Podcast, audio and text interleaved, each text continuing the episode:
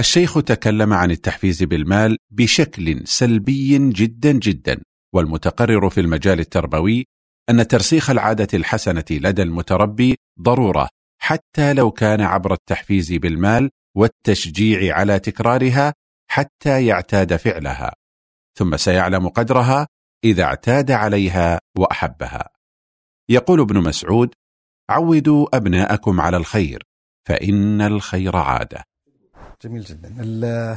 السؤال الأول سؤال لطيف الحقيقة، وإذا في انطباع تخلق من من الحلقة أن إحنا ضد التحفيز مطلقا فهذا انطباع لم يكن مقصودا، ومبتغى الجميع أظن لتخليق العادات الحسنة في حياتنا، يعني هذه قضية متفق عليها، ومثل ما ذكر أن الخير عادة. لكن هو موطن السؤال أن هل مجرد التحفيز بقضية المال يمكن له بالضرورة أن يخلق هذه العادة في نفوسنا أو في نفوس أبنائنا وأطفالنا، إذا كان هو يعني في الجانب التربوي المتحدث عنه أو في الإطار الأوسع من ذلك؟ فلأعتقد أن نعم للتحفيز المالي أثر يعني إيجابي في تخليق العادة الحسنة، لكن هل يلزم بالضرورة أن تخلق هذه العادة الحسنة في نفوسنا؟ هنا موطن السؤال. يعني هنالك ما بيقول لون من ألوان المقامرة في الدخول في هذا المشروع، يعني في الاقتصار على مجرد التحفيز المالي في تخليق العادة، لأن ما عندنا ضمانة حقيقية أن تستمر هذه العادة بعد انقطاع المال. هنا هنا الملحظ اللي يحتاج الملاحظة وإدراك.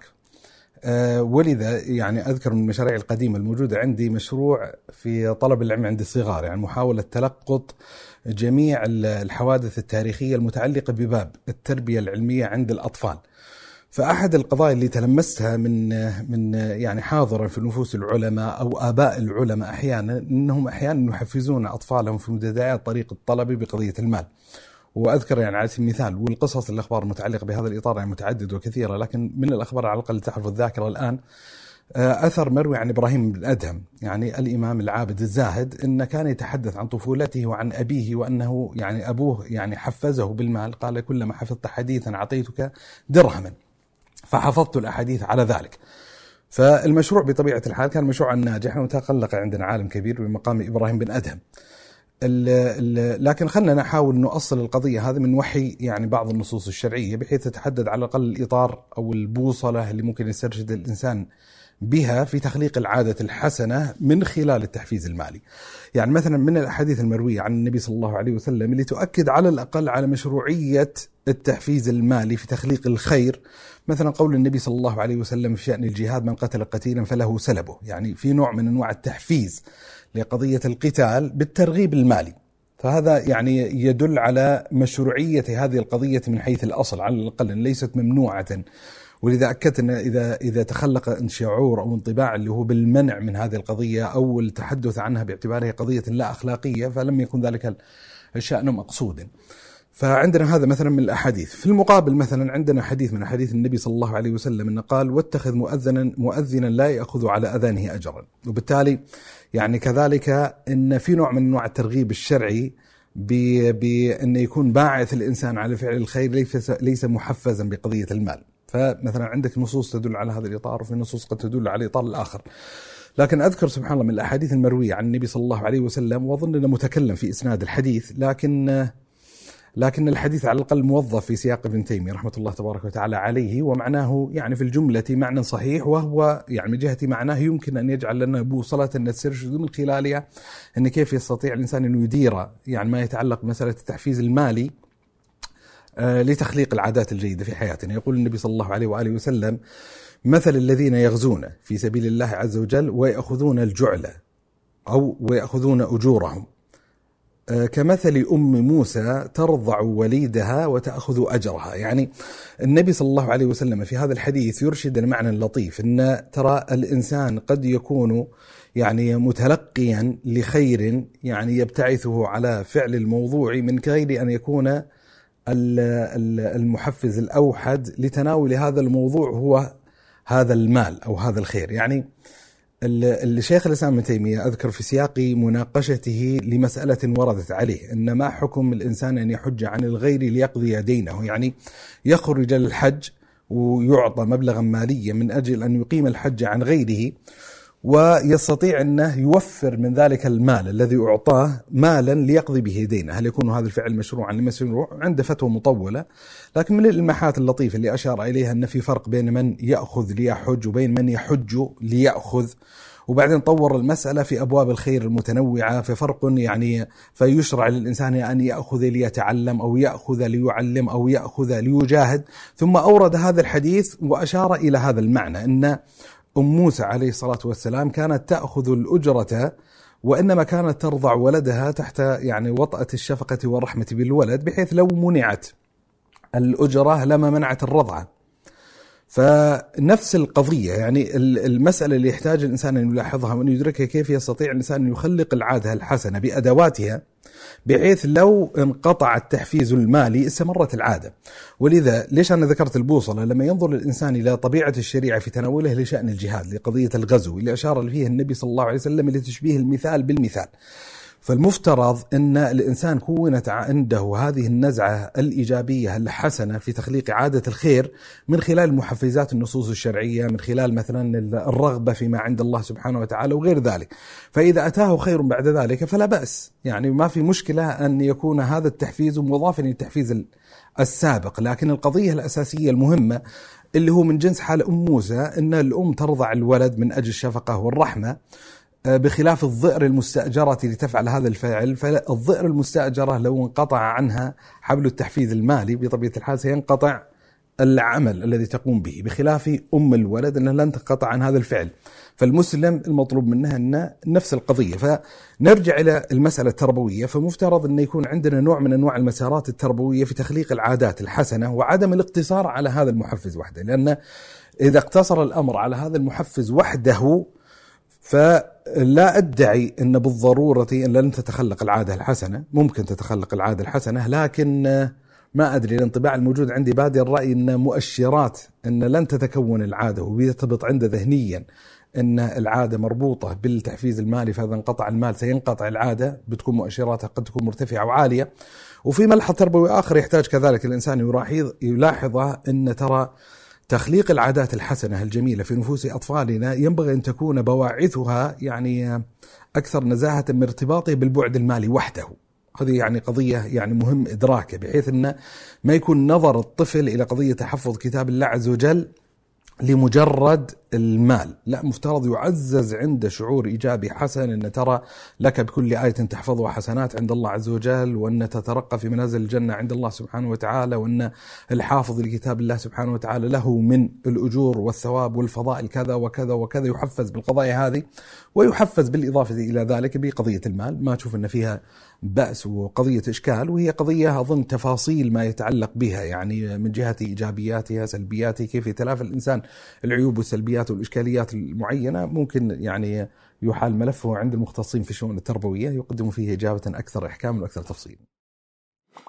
هل الروح هي النفس البشرية أم كل واحد مختلف عن الآخر؟ طيب، الروح والنفس، طبعا العلماء ناقشوا المسألة هذه، يعني من أوسع ما نعرفه من تكلم عن أحكام الروح، وتكلم عن تفاصيل ما يتعلق بها من المسائل العلمية والعقدية والمغيبة، الإمام ابن القيم رحمة الله عليه في كتابه الشهير كتاب الروح. آه طبعا من الضروري، وهذه أحد الاعتبارات الأساسية في إدراك يعني معرفة مدلول الألفاظ، أن لا يمكن أن تدرك من خلال سياقاتها. ولذا في بعض السياقات يكون من البين الواضح أن الروح تتناول فضاء معرفيا أو من المعاني تختلف عن فضاء النفس في سياقات أخرى، وقد يتطابقان في بعض السياقات. يعني مثلا يجد الإنسان مثلا في لسان الشريعة أحيانا مثلا أن سمي جبريل الأمين بالروح، مثلا تنزل الملائكة والروح فيها، وأن من الأقوال اللي قيلت في الروح أن جبريل عليه الصلاة والسلام وهو روح القدس. مثلا سمي القرآن الكريم روحا، وأنزلنا إليك روحا من أمرنا، فالقرآن يعتبر روح، يعني لما يبتعثه من المعاني الروحانية في نفس الإنسان الذي يتناوله يقرأ. آه الإمام ابن تيمية أشار أن أحيانا قد قد قد يستخدم الروح، أظن هذا أحد مدلولات اللغوية، للنفس الذي يخرج من الصدر ويعود إليه فيسمى روحا.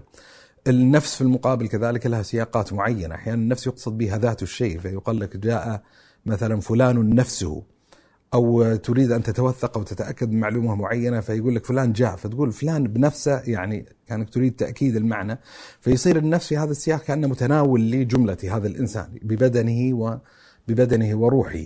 في اللسان الفقهي على سبيل المثال من العبارات أظن اللي أشاعها لإبراهيم النخعي ما لا نفس له سائلة، في التعبير عن الدم والأحكام مرتبطة بقضية الدم في التنجيس، وأن الحشرة إذا ماتت مثلا في مائع هل يتنجس ولا يتنجس، ففرق بين ما له نفس سائلة وما لا نفس له سائلة في التعبير عن وجود الدم في هذا الحيوان أو انعدام الدم من هذا الحيوان، فالنفس عبر بها عن أو عبر عن الدم بالنفس. لكن أظن السائل أنه يسأل عن قضية التوارد على محل واحد، يعني لما يقول الشاعر يا خادم الجسم كم تشقى بخدمته أتعبت نفسك مما فيه خسران، وأقبل على الروح فاستكمل فضائلها فأنت بالروح لا بالجسم إنسان. فهذا المعنى يعني الشيء اللي يخرج من الإنسان ويفارق البدن في لحظة الموت فيقع الموت بالإنسان، هل يسمى هذا روحا أم يسمى نفسا أم يسمى روحا ونفسا، أم أن للروح يعني معنى مغايرا لقضية النفس؟ اللي يظهر في مثل هذا الجنس من السياقات أن الروح والنفس هما مدلولان أو لفظتان تدلان على معنى واحد، ولذا أصلا إذا تأمل الإنسان في النصوص الشرعية المتعلقة بهذا الباب سيجد أن يعني يعني أن تستبدل هذه اللفظة بهذه اللفظة في كثير من المقامات. يعني مثلا النبي صلى الله عليه وآله وسلم لما نام عن صلاة في غزوة من الغزوات فعبر بالتعبير أن أخذ يعني يعني إنما كانت أرواحنا عند الله سبحانه وتعالى ومدلول معين، وأن بلال رضي الله عنه وأرضاه لما استبقاه النبي صلى الله عليه وسلم لحفظ صلاة الجيش ونعس ونام رضي الله عنه وأرضاه، فعتب عليه النبي صلى الله عليه وسلم بعد ذلك فقال للنبي صلى الله عليه وسلم أخذ بنفس الذي أخذ بنفسك. فتجد أنه عبر في روح المقام وعبر بالنفس، الله يتوفى الأنفس حين موتها. وتجد مثلا أن في بعض الأحاديث وبعض المدلولات القرآنية تدل على أو تعبير عنها بقضية الروح. فلا يظهر يعني ما يستطيع الإنسان يقول أن ذات الإنسان مؤلفة من ثلاثة أركان وثلاثة أمور، جسد أو بدن وروح ونفس. اللي يظهر لأن الإنسان عبارة عن مركب من الجسم أو البدن والروح بين قوسين النفس أو مساوي للنفس. هذا هذا اللي, اللي يظهر الله عنه. عند قراءة كتب التزكية هل تنصح بقراءة الكتاب من الجلدة إلى الجلدة كما يقال في فترات طوال، أو الاقتصار على منزلة معينة حتى يحققها الإنسان لوجود إشكالية ترتب أعمال كثيرة تؤدي إلى حيرة في البدء بالعمل، وفي الأولى طول المكث في منزلة واحدة قد يؤدي إلى فتور في الهمة؟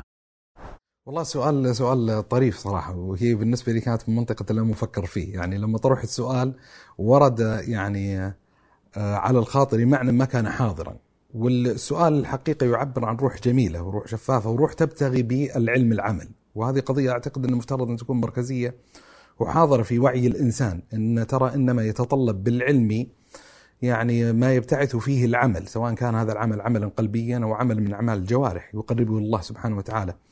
ومفهوم يعني ارتباط العلم بالعمل هو مفهوم يعني حاضر بشكل كثير جدا في حياة السلف الصالح من جهة معينة، وحاضر كذلك في التأليف العلم الشرعي. يعني عبارة علي بن أبي طالب رضي الله عنه وأرضاه هتف العلم بالعمل فإن أجابه ولا ارتحل، للإمام الخطيب البغدادي الحافظ الكبير له مصنف يعني جميل وشهير، وأنصح بمطالعة القراءة اقتضاء العلم للعمل. فجميل هذه الروح أن الإنسان يقول لك الحين لما أقرأ في كتب التزكية وأتنقل منزلة منزلة هل الأفضل أني أطالع ما يتعلق بمنزلة معينة على حدة وأحاول أن أطبق هذه المنزلة في حياتي عمليا ثم أنتقل لمنزلة البعدة، ولا لا أقرأ مثلا الكتاب المتعلق بمجال التزكية كالمدارج على سبيل المثال من الجلدة للجلدة؟ فيقول أن هنالك مكتسبات وسلبيات. يعني مكتسب أن الإنسان يختصر في قراءة منزلة ويسعى للتطبيق، أن ما تتكاثر عليه الواجبات الشرعية والعبوديات المتنوعة وينسي بعضها بعضا. لكن يقول أنه لو استغرق في هذه الحالة يخشى أن يدخل في دائرة من دوائر الفتور فينقطع في أثناء الطريق. فكل واحدة لها يعني محاسنها ولها سلبياتها.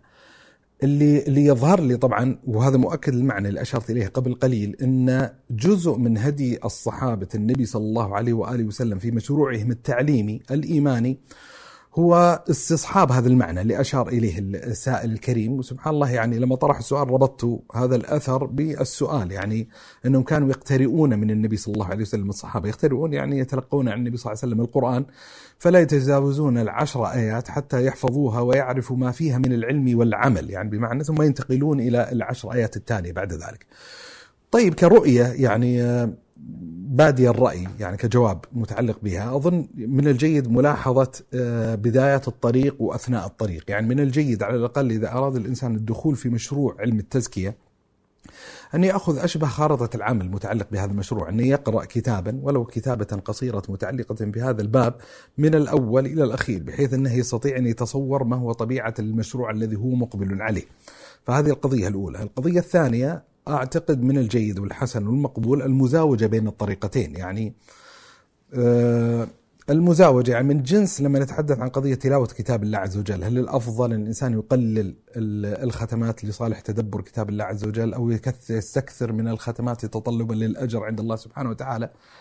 فالعلماء طبعا يتكلموا في مقامة المفاضلة بين هذا وبين هذا، لكن إذا تنزل الإنسان في حياته الواقعية فالأفضل أتصور أنه يزاوج الإنسان بين المسارين، بحيث أنه يوجد لنفسه ختمات يجعل صلته بكتاب الله عز وجل يعني متواترة وحاضرة وكثيرة جدا، وفي المقابل كذلك من الجيد أن يكون هنالك قدر من الختمات في حياة الإنسان يتطلب فيها مزيد تعميق يعني إيماني وعملي في حياته. فمشروع التزكية في نفس الإطار، يعني أن جيد الإنسان أنه يقرأ يعني الكتب كما يقال من الجلدة للجلدة، وكذلك يراعي يعني ما يتعلق بمحاولة الوقوف عند منزلة معينة ومحاولة تطبيق ما فيها من ال ال ال العمل على سبيل المثال طبعا. وهذا يؤكد يعني يعني أن الاقتصار على هذا المسار وهذا المسار فيه قدر من المثالية مثالية أه ولذا اللي أنصح به المزاوجة بين الطريقتين، خصوصا باستحضار معنى أظنه يعني جيد يكون واعي به سائل هذا السؤال، وأتصور أن أنا على المستوى الشخصي لما سمعت السؤال انتفعت به بتحريك الذهن فيما يتعلق بالجواب.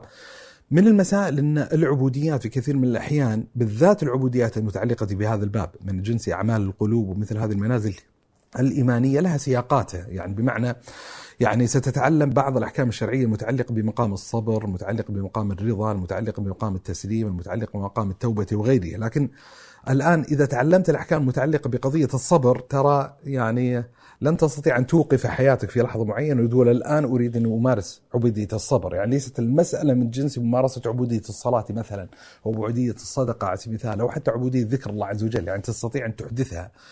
لا، الصبر هو مقام إيماني يتجلى في أحواله، يعني ما يتحدثون العلماء على الصبر على أمر الله سبحانه وتعالى، الصبر عما نهى الله سبحانه وتعالى، الصبر على أقدار الله تبارك وتعالى المؤلمة. فسيقع بك مقام معين تستدعي مثل هذه العبودية، تستطيع تقول نفس الكلام في قضية الرضا، تستطيع تقول نفس الكلام في قضية التسليم، في التوبة، في غيرها من المنازل تكلم عنها الأئمة. فهذه يمكن يعني مقاربة، وخلاصة الكلام أن ضرورة استصحاب يعني هذا المسار وهذا المسار في حياة الإنسان وعدم الاقتصار على أحد المسارين، لكن البوصلة الأساسية التي تحتاج تكون واضحة في وعينا وإدراكنا أننا إنما نتعلم مثل هذه المنازل، إنما نتعلم مثل هذه المقامات الإيمانية، مثل هذه الأعمال القلبية، لا تطلبا لمحض المعرفة وإنما تطلبا لما يرقي إيماننا بالله سبحانه وتعالى، يزيدنا معرفة به سبحانه وتعالى ويقربنا إليه تبارك وتعالى، ويزيد من نشاط عبودياتنا القلبية واللسانية والعملية. بالنسبة لمحاضرة طب الأرواح، هل ممكن أن يذكر لنا الشيخ أسماء كتب بحث ندرسها بطريقة متتابعة من الأسهل إلى الأصعب في مجال التزكية والسلوك بطريقة مرتبة؟ وهل يوجد تلخيص لكتاب مدارج السالكين كمادة ممكن طباعتها في الأساس من ذلك؟ طيب، أنا ما أخفي السائل الكريم أن يعني لما طرحت الحلقة طب الأرواح كان الباعث الأساسي ابتعاث هذه القضية، وما كان في تصور الإنسان يعني مشروعا تفصيليا، هي نوع من أنواع الدعوة لطلبة العلم، للمربين، للمهتمين بالشأن الدعوي، إن من الضروري أن نلتفت إلى هذا الباب وأن نوجد لنا مسارات يعني وتراتيب علمية فيما يتعلق في كيفية تطلب ما يتعلق بهذا المسار. لكن كمقترح يعني أتصور يستطيع الإنسان العودة إلى كتاب اللي يقدم منهجيات متنوعة في مختلف مجالات المعارف الشرعية وغير الشرعية، كتاب الصديق أحمد سالم اللي هو السبل المرضية. فأظن يعني أنا لست جازما، لكن أظن أن يحتمل أن يجد فيه منهجية فيما يتعلق بعلم السلوك والتزكية، يستطيع العودة إليه. لكن كمقترح أولي يعني سأحاول أني يعني أقدمها يعني من وحي الأعلام المتعلقين بهذا الباب. يعني يبتدأ الإنسان كمقترح أولي، وهذا هذا في مشروع القراءة لابن القيم بشكل عام، بالرسالة التبوكية أو رسالته المعنونة بزاد المهاجر إلى ربه، اللي بالمناسبة كان عنوان مقترح لحلقة طب الأرواح، لكن يعني حصل قدر من الاختلاف بين رواد الحداثة ورواد التراث، يعني إنه عنوان تراثي إن صح التعبير. لكن زاد المهاجر ربه كتابة جميلة جدا ومدخلية ممتازة ورائعة جدا، سواء لكتب ابن القيم بشكل عام أو للقراءة في مجال علم السلوك والتزكية. الكتاب الثاني الذي أرشحه كتاب الوابل الصيب لابن القيم، كتاب ممتع ولذيذ جدا فيما يتعلق بباب الذكر، ذكر الله سبحانه وتعالى بحكاية الفضائل، وفيه ترى جملة من الأحكام المتعلقة والمندرجة في هذا الإطار. الكتاب الثالث كذلك من الكتابات المبكرة يعني في حياتي الشخصية، واللي أثرت تأثيرا إيجابيا فيما يتعلق بمجال السلوك والتزكية، كتاب الداء والدواء أو الجواب الكافي لمن سأل عن الدواء الشافي للإمام ابن القيم رحمة الله عليه. هذه الثلاثة كتب أظنها ممكن يقرأ الإنسان متسلسلة بهذه الطريقة. من الكتب مثلا كتابات شيخي شيخ الإسلام ابن تيمية، كتابه أو رسالة العبودية لابن تيمية، كتاب ممتاز جدا، والتحفة العراقية وهي يعني رسالة موضوعة في موضوع أعمال القلوب. من الكتب اللي يرشحها بعد ذلك يعني كنوع من أنواع التدرج العلمي، الحافظ ابن رجب رحمة الله عليه مبدع جدا ومبهر جدا فيما يتعلق بشروحاته لأحاديث النبي صلى الله عليه وسلم، وعنده جهد جملة يعني من الكتب والشروحات العلمية النافعة والمفيدة، وعنده حس يعني إيماني رفيع يتلمس الإنسان لو قرأ في كتابه الكبير، يعني في شرح الأربعين النووية وما أضافه، العشرة حديث اللي كمل بها تمام الخمسين، جامع العلوم والحكم. لكن له رسالتان كذلك أعتقد من الضروري أن يكون لهما موضع في التدرج العلمي لمقروءات طالب العلم في مجال علم السلوك والتزكية، اللي هو شرح لحديث ما ذئبان جائعان أرسل في غنم، الحديث المشهور المعروف، ولو ضم إليه سماع محاضرة الشيخ خالد السبت فيما يتعلق بهذا الحديث فيكون خير يضيفه إلى خير. وهي محاضرة يعني مهمة جدا وممتعة جدا ولذيذة جدا، ومحاضرة من جنس المحاضرات التي يحسن بطالب العلم أن يكرر سماعها بين فينة وفينة، يعني وبالذات فيما يتعلق بطالب العلم، لأن طالب العلم عرضة للابتلاء بالقضيتين اللي حذر منهم النبي صلى الله عليه وسلم في هذا الحديث، قضية الشهرة وقضية أو الجاه وقضية المال، وكيف يضر إضرار هائل بديانة الإنسان. الرسالة الثانية للحافظ ابن رجب اللي هي له تعليق جميل جدا الحقيقة على حديث ابن عباس احفظ الله يحفظك، اللي هو أظن عنوانه نور الاقتباس في مشكاتي، حديث ابن عباس. الحديث هذا واضح مجرد ما تقرأ الحديث، هو حديث إيماني رفيع جدا، وفيه يعني مقامات التعبد والتذلل والإخبات والعودة والتعلق بالله عز وجل، شيء ممتع وجميل جدا. فحديث يعني شرح ابن رجب على حديث ابن عباس أعتقد أن كذلك من الرسائل المهمة. يصعب عليه الحقيقة أن يتجاوز الحافظ ابن الجوزي رحمة الله عليه وإسهاماته فيما يتعلق بهذا الباب، لكن من الكتب اللي أرشحها لما أحدثته من أثر إيجابي فيما يتعلق فيني على المستوى الشخصي اللي هو تلبيس إبليس. يعني صحيح أن الكتاب يعني ما بيقول فيه استطرادات، كلها داخل داخل الإطار يتكلم عنه، لكن الفضاءات التي يلبس فيها إبليس على الناس متنوعة، فتنوعت يعني خلينا نقول معالجة ابن الجوزي لهذه الفضاءات، لكن لا تخلو بعض الفضاءات من مهم جدا فيما يتعلق بعلم السلوك والتزكية.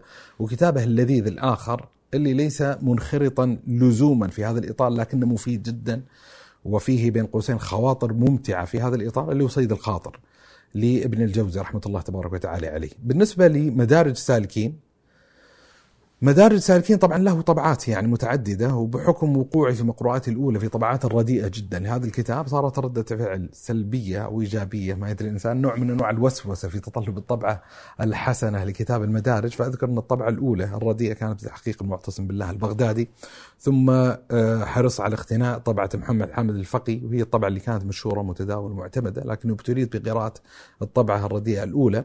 بعدها اقتنيت طبعة الشيخ عبد العزيز جليل، طبعة كذلك يعني تعتبر جيدة في سياقها اللي خرج في طبعة جيدة كانت لعامر ياسين، ثم طبعة أظن دار الصميعي وهي عبارة عن مجموعة رسائل علمية آه وطبعت يعني مضمومة، وكانت يعني تعتبر كان يظن الإنسان أن هي يعني خاتمة الباب فيما يتعلق بالطبعات. ثم خرج بحمد الله عز وجل الطبعة المشهورة عن دار عالم الفوائد اللي هو في ضمن مشروع الشيخ بكر أبو زيد عليه رحمة الله تبارك وتعالى. فأظن يعني يعني الطبعة الأخيرة وما قبل الأخيرة لو حظي به الإنسان وطالعها فتعتبر ممتازة جدا. إذا لم يرغب الإنسان أو رغب أن يمهد لقراءة المدارج بأحد مهذبات المدارج، فهناك جملة مهذبات في تهذيب مدارج ساكين المشهور لعبد المنعم العزي، في صالح الشامي أظن له مهذب لمدارج سالكين، طبع دار ابن الجوزي كذلك مشروعا علميا لمجموعة من طلبة العلم في تقريب مدارج سالكين في مجلد يعتبر ممتاز جدا التقريب، وقربوا التقريب أو هذبوا المقرب هذا في كتاب سموه بالإكسير، كذلك ممتع مفيد، يعني على الأقل الحدود الدنيا متعلق ب يعني تناول كتاب ابن القيم على الأقل من خلال كتاب الإكسير. طبعا هنالك بعض الكتب يعني يصعب الإنسان إغفالها، يعني ما عندي واضح وين يضعها الإنسان في الترتيب العلمي، لكن مثلا مختصر منهاج القاصدين أو منهج القاصدين لابن قدامه جيد أن يكون له حضور على الأقل يتماس مع المعارف والعلوم اللي بثها أبو حامد الغزالي من خلال مهذب لأحد مهذباته على سبيل المثال، بحيث يسلم من بعض المشكلات الموجودة في الكتاب الأصل ولا يخلو من أخذ بعض الفوائد العلمية الماتعة الموجودة في الكتاب. كذلك من الجيد والمستحسن أن يكون للإنسان ارتباط فيما يتعلق بهذا الباب بكتب الزهد وكتب الرقاق، وفي كتب زهد يعني أثرية، يعني يعني أظن في كتاب الإمام أحمد وفي كتاب لعبد الله بن المبارك، وفي يعني جملة من الكتب داخل ابن أبي الدنيا له يعني نتاج علمي ممتاز جدا في جمع الآثار المتعلقة بجملة من الأبواب وجملة من المنازل المتعلقة بعلم السلوك والتزكية. من الكتب اللي أنصح كذلك بمطالعتها وهي أشبه يعني ما بقول مترجمات أو تراجم تراجم ويستفيد الإنسان في خضم قراءته لهذه التراجم بعض الفوائد المتعلقة بعلم السلوك والتزكية، لأن أحد الأدوات الممتازة جدا في تطوير كفاءة الإنسان في هذا الباب التعلق بالقدوات في هذا الباب. فعندك مثلا كتاب حلية الأولياء كتاب ممتاز، كتاب وله يعني مرتبات ومهذبات في المتعلق في هذا الإطار. عندنا كتاب صفة الصفوة لابن الجوزي كذلك يعتبر جيد يعني في هذا الإطار. من الكتب الممتعة المعاصر المتعلق في هذا الإطار كتاب صلاح الأمة في علو الهمة للشيخ سيد العفاني، كذلك كتابة ممتعة ولذيذة جدا وتتحدث عن جملة من مقامات التعبد والتذلل والمنازل، يحسب الإنسان مطالعة لأن احتشد الشيخ في تجميع كثير من الأشياء الإيجابية المتعلقة بهذا الباب. ومن الكتب كذلك يعني في كتب في مجال أعمال القلوب في دورات علمية ودروس يعني متعددة ومدخلة في هذا الإطار. ومن الكتب المفيدة والنافعة واللي أنصح حقيقة بمطالعته ومراجعته كتاب الشيخ خالد السبت أعمال القلوب، يعني سواء الدورة العلمية سماعيا لمن يحب السماع أو يعني على الأقل أنه يقرأ الكتاب أو غيرها من الكتب الداخلة في إطار أعمال القلوب.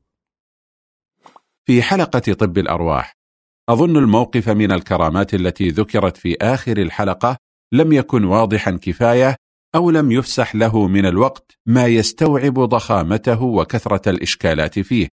أتمنى لو يعقب الشيخ عليه مرة أخرى بمزيد بيان وتفصيل. والله الحقيقة يعني لما يقول الأخ يعني ضخامته وإشكاليات اللي فيه، يعني الصعب أصلا تناول الموضوع بضخامته في حلقة أصلا بودكاست، فضلا عن أن يأتي على سؤال وجواب يعني. ولذا ما أعرف بالضبط يعني لو حدد يعني طبيعة الإشكالية المعينة اللي يراد أن تعالج لكان حسنا، بحيث يستطيع الإنسان أن يقدم معالجة يعني للإشكال بشكل دقيق جدا بدل ما يعيد الإنسان تأصيل ما أتذكر تمام ماذا قلته في الحلقة، لكن بشكل مختصر. وأنا أحلت إحالة أظني غفلت يعني أو نسيت يعني عنوان المؤلف والمؤلف، لكن من المراجع الجيدة في هذا الإطار تغطي يعني مساحة كبيرة فيما يتعلق به كتاب كرامات الأولياء للشيخ عبد الله العنقري الدكتور عبد الله العنقري، كتابة رسالة علمية تعتبر رسالة علمية في الجملة ممتازة في تغطية مساحات متنوعة وكثيرة جدا ومعالج إشكاليات متعلقة بهذا الباب. لكن كثوابت يعني علمية متعلقة بهذا الباب، القضية الأولى أن قضية الكرامة هي من مواطن الاتفاق والإجماع عند أهل السنة والجماعة في الإيمان ب بإمكانية وقوعها، وأنها هي من جنس خوارق العادات التي يجريها الله سبحانه وتعالى على يد أوليائه، إما تثبيتا لهم أو رفع بلاء عنهم أو إعانة لهم أو تأييد لهم أو غيرها من الاعتبارات، ويعني لا يشترطون بالضرورة يعني ليس معيار ولاية الإنسان جريان الكرامة على يده، وليس مجرد جريان خارق العادة على يد الإنسان موجبا أن يكون من أولياء الله عز وجل. ولذا حتى من العبارات الجميلة اللي يذكرونها يعني أتصور غير واحد لكن مرت عليه في كلام الشيخ الإسلام ابن تيمية أن غاية الكرامة لزوم الاستقامة، أو لزوم الاستقامة غاية الكرامة، إن يعني من أفضل ما يكرم، يعني باعتبار تسمية الكرامة من باب إكرام الله عز وجل للعبد، فحتى لو لم يستصحب الإنسان معنى خروق العادة، فأعظم ما يكرم الله سبحانه وتعالى به الإنسان أن يثبته على شرعته ودينه، وأن يجعل الإنسان لازما لطريق الاستقامة. هذا يعني معنى جيد. أه في القرآن الكريم إشارات لموضوع الكرامة، يعني قصة مريم عليه الصلاة والسلام كلما دخل عليه زكريا المحراب وجد عندها رزقا. العلماء المفسرين تكلموا أن هذا يعني له اتصال بباب الكرامة. وكذلك وهزي إليك بجذع النخلة، يعني جنس الهز هذا ليس موجبا لتساقط الرطب، لكن هي تبذل سببا جعله الله عز وجل، وخرق الله عز وجل العادة بما يعني أجراه لها.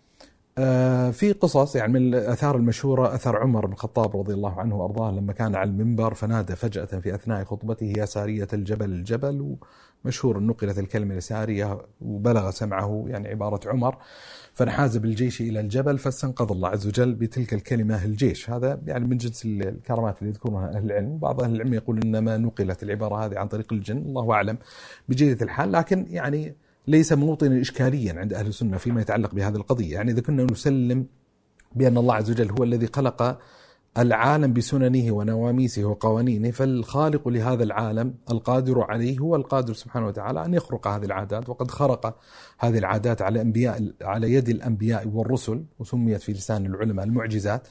فلا يمتنع أن يخرق الله عز وجل العادة لغير الأنبياء والرسل. وحقيقة الأمر، وهذا من التنبيهات الجميلة اللي أشار لها الإمام ابن تيمية رحمة الله عليه في كتابه النبوات، أن أن خرق العادة على يد الولي هو في حقيقة الأمر نوع من أنواع الدلالة على نبوة النبي، باعتبار أنما حصل هذا العبد هذه الكرامة لمتابعته ذاك النبي. فهذا يعني كذلك يؤكد على هذا القضية. نعم يوجد من الطوائف البدعية من عندهم استشكال لقضية الكرامة، يعني مثل المعتزلة أو غيرهم، ويعني الاستشكال منبعه ومنشأه أن يخشون أن يحدث نوع من أنواع الاختلاط بين قضية قضية المعجزات التي تجيز الله عز وجل تأييدا للأنبياء والرسل على دعواهم النبوة، وبين غيرها من أنواع خوارق العادات، فأغلقوا الباب في كل ما هو من جنس خارق العادة مما يجري على غير يد النبي حفظا لقضية المعجزة. ويعني المسألة ليست مستشكلة بالطريقة اللي صورها، ويعني الكلام فيها طويل، يمكن يعود يعني لكتابة عصرية كرامة الأولياء للدكتور عبد الله العنقري، أو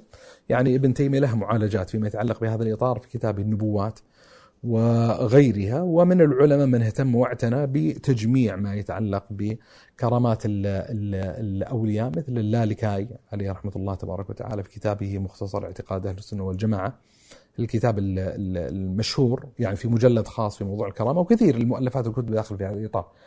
لكن موطن الشهادة من الثوابت العقدية اللي ينصون عليها أمة الاعتقاد في مصنفات وكتبهم، مثلا أبو جعفر الطحاوي في المتن العقد المشهور العقيدة الطحاوية نص على أنهم يؤمنون بكرامات الأولياء وما يعني صح عن الثقات من رواياتهم. وهذا ملحظ جيد، أن يعني أحد المشكلات اللي خلقت ردة فعل يمكن عند بعض الأطياف حيال موضوع الكرامات، اللي هو كثرة يعني ال ال الشائعات، كثرة الأكاذيب المتعلقة بهذا الباب. لو قرأ إنسان في طبقات الأولياء أو الجامع لكرامات الأولياء داخل إطار الصوفي، سيقف على الحقيقة مستقبحات يعني نسبت إلى الأولياء وقيل والدعية أنه من جنس الكرامات، ما يستحي الإنسان من حكايته وذكره، حتى أن بعض المتصوفة يدفعون تلك الشناعة بالقول بأنه من قبيل ما دس على تلك المؤلفات وال والكتب يعني. والمسألة تحتاج طبعا لتحقيق وتحرير علمي فيما يتعلق بهذا الباب. لكن من الملحظ الجيد أن نعتقد ما صح في هذا الباب، والله أعلم. أتمنى أن يتم الحديث عن طب الأرواح فعلا، لا إشكاليات طب الأرواح كما شعرت من خلال الحلقة. طيب أنا مش واضح عندي تمام ما الذي قصده الأخ الكريم وقال عن إشكاليات طب الأرواح. يعني هي الحلقة أظن روحها، وأرجو أن الرسالة وصلت إلى المتلقي والسامع الكريم، اللي هو إثارة الملف، أن ترى هنالك قدر من الإشكال في تعاطينا مع ما يمكن أن يعبر عنه بعلم السلوك والتزكية، وأن التناول الإيجابي الأحيان الذي يقع عندنا هو تناول على هامش الدرس العلمي، وأن نحتاج لا أن ندخل هذا في صميم الحالة العلمية، وأن ينبغي أن يتخرج طالب العلم مثل ما يتخرج في بقية المعارف والعلوم الشرعية أن يتخرج في علم السلوك والتزكية، وأن هناك نوع من أنواع الترتيب العلمي المتعلق بهذا الباب. نحتاج إلى إقامة دروس، نحتاج إلى إقامة متون علمية متعلقة بهذا، شروح متعلقة بمثل هذه الأبواب. بطبيعة الحال يعني إذا كان الأخ الكريم يقول أنه أرغب أن يطرح طب الأرواح لا الإشكاليات، فالحلقة بطبيعتها لا يمكن أن تختزن هذا المعنى كله في حلقة واحدة. يعني هذا المعنى اللي أودت الإشارة إليه، أنه يعني مثل ما يمكن أن يستهجن الإنسان أن لو تحدث الإنسان بضرورة تعلم علم الفقه على سبيل المثال، فلو طرح هذا السؤال سنستهجنه أن نقول لا نريدك تتحدث عن عن علم الفقه والإشكاليات المتعلقة بالموانع دراسة علم الفقه وعدم الاحتفاء به في سياق زمني معين أو مكاني معين، وإنما نريد أن تحدثنا في هذه الحلقة عن الفقه. فما يصير واضح كيف يستطيع الإنسان أن يستجمع كل المادة الفقهية في حلقة واحدة. ففكرة الحلقة باختصار شديد جدا هو ضرورة ابتعاث علم السلوك والتزكية داخل دوائرنا العلمية، وإذا استطاع الإنسان يحقق مثل هذا الهدف المنشود فبإذن الله عز وجل يتحقق في الواقع ما يطمع به الأخ الكريم من الحديث التفصيلي عن علم السلوك والتزكية بمختلف مقاماته ومختلف منازله. في بعض الحلقات يذكر الشيخ أسماء أفلام أجنبية، وأظن أن البعض سيشاهد الفيلم بما يحويه من مخالفات وإثم بعدما سمعه من الشيخ. أنا هنا لا أنتقد أبا صالح، وإنما أحب أن أسمع وجهة نظره في هذه النقطة. طيب، جزاه الله خير. يعني أول شيء على لباقة السؤال، يعني خصوصا في خاتمته، وأرجو أن يكون محبا وأنا أحبه. القضية يعني خلاصتها يعني فيها قدر من المرونة والسعة، لأن هذا الباب مرتبط إجمالا بما يعبر عنه في علم أصول الفقه باب المصالح والمفاسد، يعني بحسب سياقات المصلحة والمفسدة والتقديرات المتعلقة بهذا الباب يقدم الإنسان على الذكر أو يمتنع عن الذكر. يعني مثلا لما يتحدث عن أبواب الشبهات والإشكاليات هو كلها إجمالا من باب واحد، يعني متى يتحدث الإنسان عن شبهة الفلانية هل من منهج أهل السنة والجماعة أنهم يتحدثون أو يصمتون؟ فنقول أن ترى ما في قاعدة كلية عامة تنتظم في هذا الإطار، لأن هناك سياقات مصلحية معينة يمكن، وهناك سياقات من الفاسد تمنع. الثناء على شخصية معينة، هذه الشخصية قد تكون فيها خير وشر، هل يطلق الإنسان القول بالثناء أو يتحفظ أو يثني عليه فيما، كل هذا الباب مرتهم بقضية المصالح والمفاسد.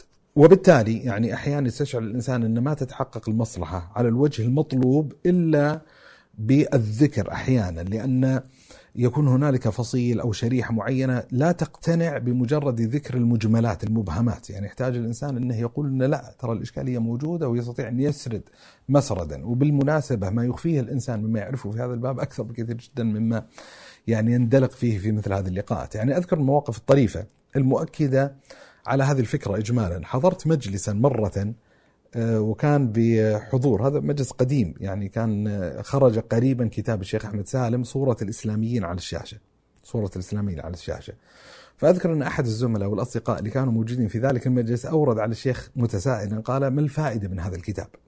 يعني ما الفائدة من هذا الكتاب؟ طبعا بواعث السؤال كانت محركة بقضيتين يعني أساسيتين. القضية الأولى أن ندرك يعني ندرك أو محركة بالفكرة الآتية، اللي هو أن ندرك على جهة التفصيل أنهم مشوهون في الشاشة. يعني صورة الإسلاميين على الشاشة كانت تستبطن سؤالا نحن نجهل جوابه، فكأن الأخ الكريم يقول: لا ترى نحن لا نجهل الجواب، نعرف أن واقع التناول الإعلامي للإسلاميين على الشاشة هو تناول مشوه، فيعني لا قيمة الكتاب، يعني تستطيع تختصر الكتاب كله في في تغريدة من مئة وأربعين حرف ونعرف الجواب. فأذكر أني كنت حاضر المجلس، فاستأذنت الشيخ أن أذب عنه أو أني أقدم وجهة نظر فيما يتعلق بهذا الإطار. فقلت أن يعني هو مرجع القضية أساسا أن هذه المعرفة الإجمالية غير كافية، هذه المعرفة الإجمالية غير كافية، يحتاج الإنسان أن يدرك ما يتعلق بهذا المجال على جهة التفصيل، بسبب يعني أن الإنسان لما يقول لك أن الصورة مثلا مشوهة، طيب بحدود ماذا مشوهة؟ لأن قد يكون الصورة الذهنية الموجودة عندك أقل من الواقع أو أكثر غلوا من الواقع، وبالتالي إذا أدرك الإنسان الواقع يستطيع أن يعاور يعاير تصوره بشكل أكثر دقة ليطابق التصور الواقع من غير ما يغلو أو يجفو. وكذلك من المهم كذلك أن يدرك مفصل ما يتعلق بالصورة المشوهة بحيث يستطيع الإنسان أن يجيب عن هذه الإشكاليات أو يدفع هذه الاعتراضات أو يدرك مواطن الإشكال الموجودة في طبيعة الخطاب الإسلامي. الشاهد يعني أن مرجعية القضية ما تستطيع أحيانا أنك تطلق القول على صورة إجمالية أن ترى عندنا مشكلة فلانية بضبابية بعمومية، يحتاج الإنسان أن يبرهن أن يدلل أن ترى هذه الإشكالية حاضر موجودة، وهذه يعني هذا أحد الأفلام المشهورة. وهذا يؤكد قضية مهمة، يعني لا نحن في حقيقة الأمر لا نشهر شأنا مستورا، نحن لا نشهر شأنا مستورا. يعني أذكر من أوائل الكتب اللي طرحتها يعني في الساحة، بل هو المؤلف المطبوع الأول من عبث الرواية، أذكر أن أحد الاعتراضات اللي وجهت إلي ووجهت من أكثر يعني من شخصية لما خرج الكتاب أن أنت تروج وتسوق للروايات السيئة.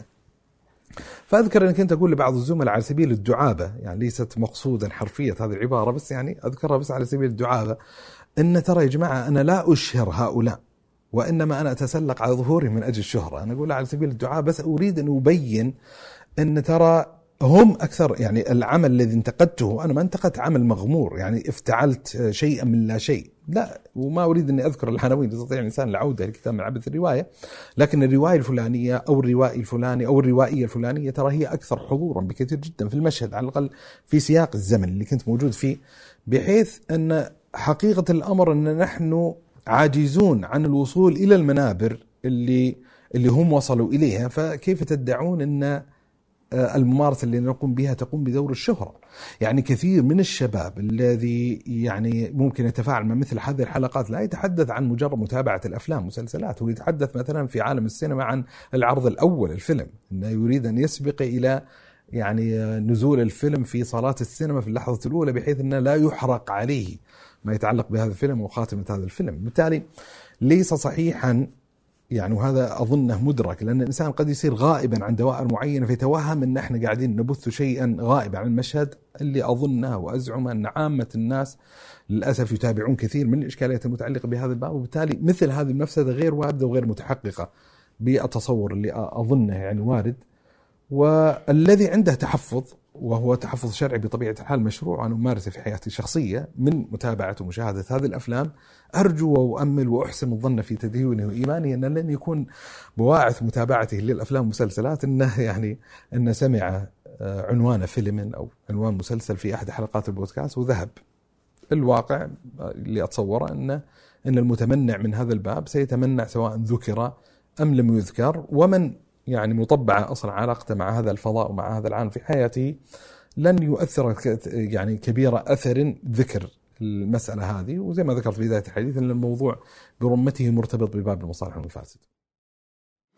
هذه الحلقة جعلتني أفكر بأنه إذا كنا في زمن التسليع فكيف يمكن للفقير أن يحيا سليم الصدر دون الشعور بانعدام الحيلة وهو يرى كل شيء من حوله يسعر؟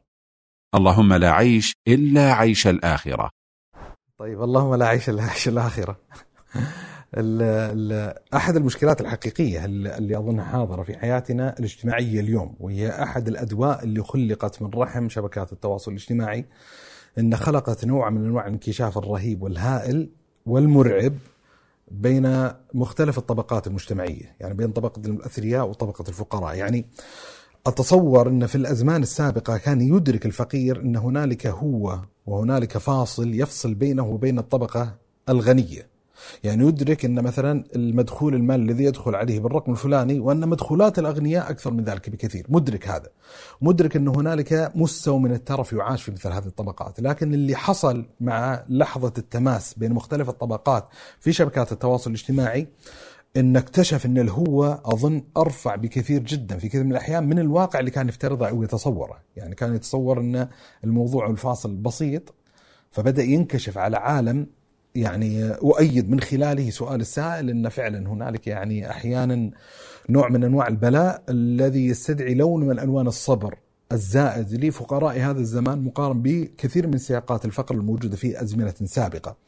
واللي يعزز هذه القضية أن قدرات المال اليوم في استجلاب الترف واستجلاب الرفاه أعلى من قدرات المال في استجلاب الترف والرفاه في أزمنة سابقة. يعني يعني لك أن تتخيل أن أغنى الأغنياء في سياق زمني ما في الفترة الماضية مع الفقراء ترى ما عندهم مكيف، يعني في النهاية قدرة هذا أنه يعيش في أجواء باردة مقارن بهذا ترى يعني في يعني في حدود لما يستطيع الإنسان يخلق في حالة الرفاه في حياته.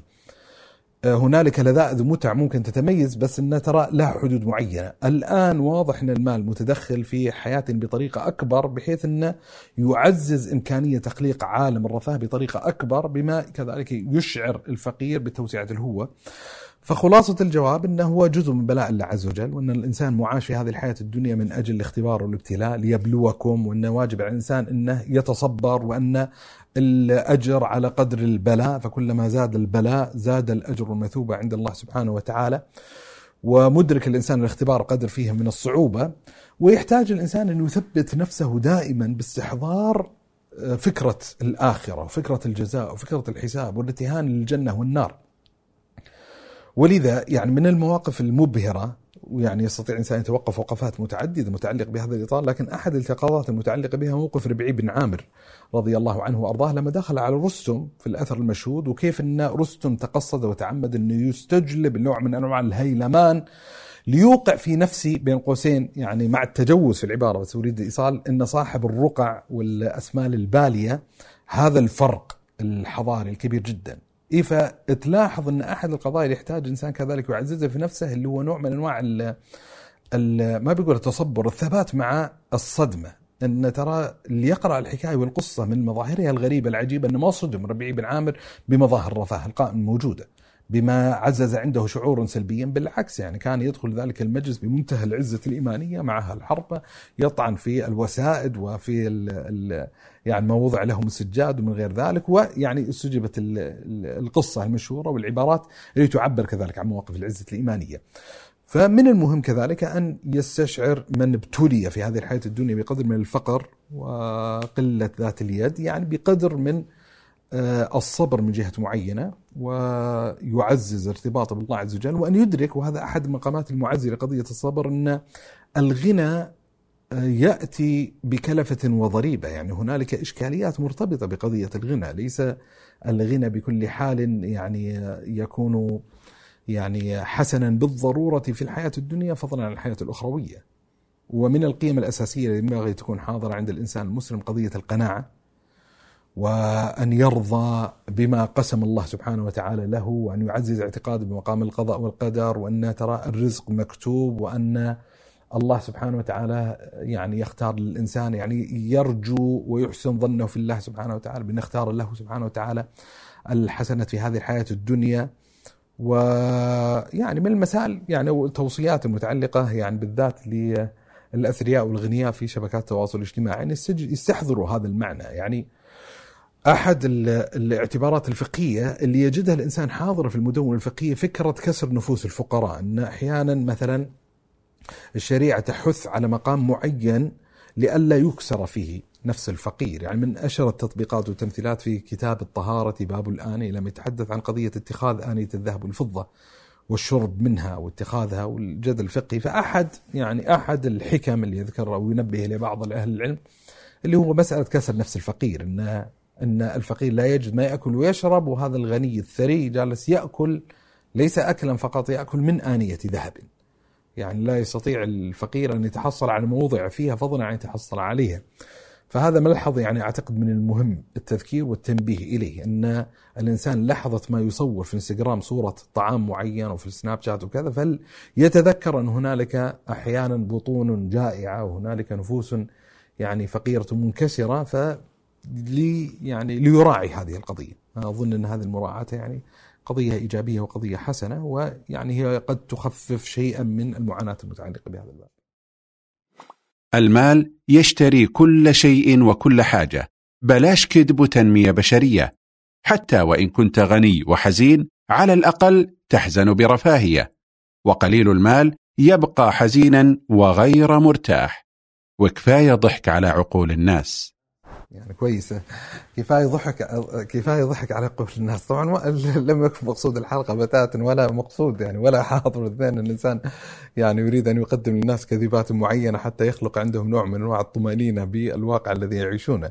يعني يتحدث الإنسان عن ما هو مقتنع به، وأظن بحمد الله عز وجل، أنا أظن أزعم أن الجمهور الأغلب من إنساني والبشرية لا يعتقدون المال بمكلته أن يشتري كل شيء، يعني في أشياء كثيرة جدا ونبهنا إليه في الحلقة. المال لا يمكن يشتري لك أسرة، المال لا يمكن أن يشتري لك أصدقاء، المال لا يمكن أن يشتري لك الاحترام الذي يعني تطلبه الإنسان في هذه الحياة الدنيا، المال لا يستطيع أن يشتري كل شيء يعني حقيقة.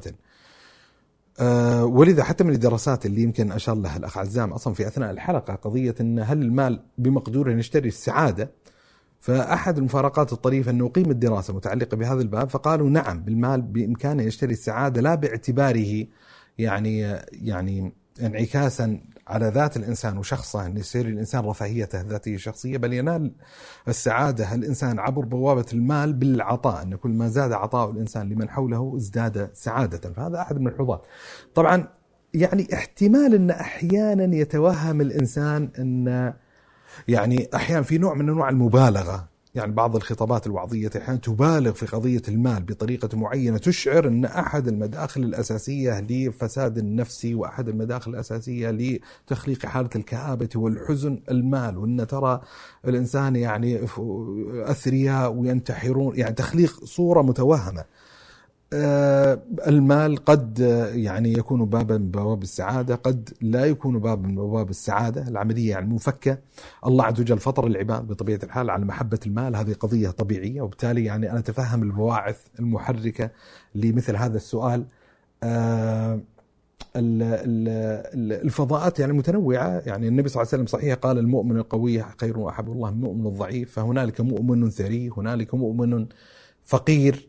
العلماء تناقشوا في قضية أن أيهما أفضل عند الله سبحانه وتعالى، الفقير الصابر أم الغني الشاكر. فهذه أحوال يعني هذه يعني يجب أن يدرك الإنسان أنه هو في هذه الدار الدنيوية في دار ابتلاء واختبار، وأن كل إنسان له اختباره الخاص، وأن هذا الإنسان قد يبتلى بالفقر، هذا الإنسان قد يبتلى بالغنى. ولذا من الأسئلة يمكن سؤال المرقب القليل اللي هو قضية أن المال يأتي به ضريبة، سواء ضريبة دنيوية وضريبة أخروية. يعني يعني لما يقول النبي صلى الله عليه وسلم تعيس عبد الدينار تعيس عبد الدرهم، يعني كلما توغل الإنسان في عالم الماديات وعالم الأموال كان أكثر عرضة وابتلاء بهذه القضية.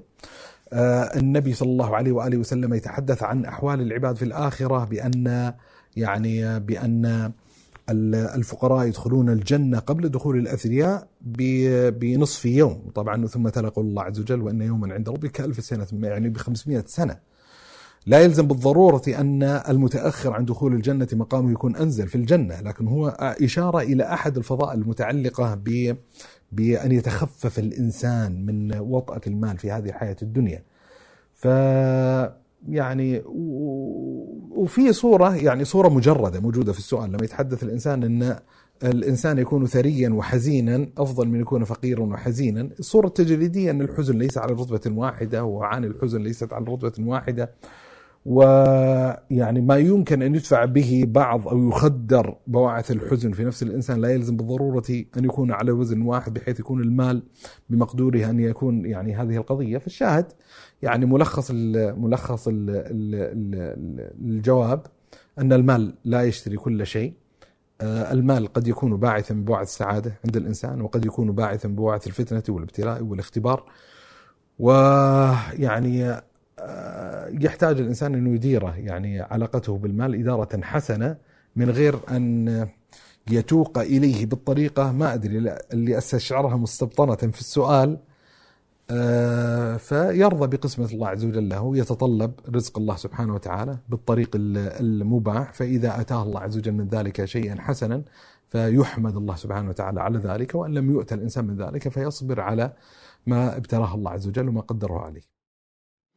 يبدو لي أن الأثر السلبي لفكرة حصر الهدية في مناسبات معينة كالأعياد الغربية قد غابت عن الحوار للأسف، فتحديد موعد أو وقت محدد للهدية يسلب منها عامل المفاجأة على الأقل، وهو العامل الأكثر إبهاجا في حد علمي، والله أعلم.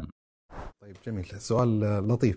طبعا أتفق مع السائل الكريم في قضية أن للمفاجأة أثر نفسيا جميلا على من تهدى إليه الهدية، وهذا يعني معنى أن يتلقاه الإنسان من نفسه. يعني أنا لا أحصي المناسبات البهجة والفرحة لما تأتي الزوجة الكريمة وتهديني هدية على حين غرة كما يقال، أو الوالد أو الوالدة، أو يقام لي احتفالية معينة يعني للمفاجأة، لروعة الفجأة يعني لها مشاعرها الجميلة والحسنة. وبالتالي لما يقول النبي صلى الله عليه وسلم تهادوا تحابوا، ومفترضا لا يكون بالضرورة للهدية وقت مؤقت، يعني بحيث أن هنالك موسم للتهادي يدرك فيه الإنسان أن هنالك هدية ستهدى له، يعني على غرار يعني بين قوسين أعياد الميلاد وما يتهادى فيه الناس أحيانا في مثل هذه المناسبات وغيرها.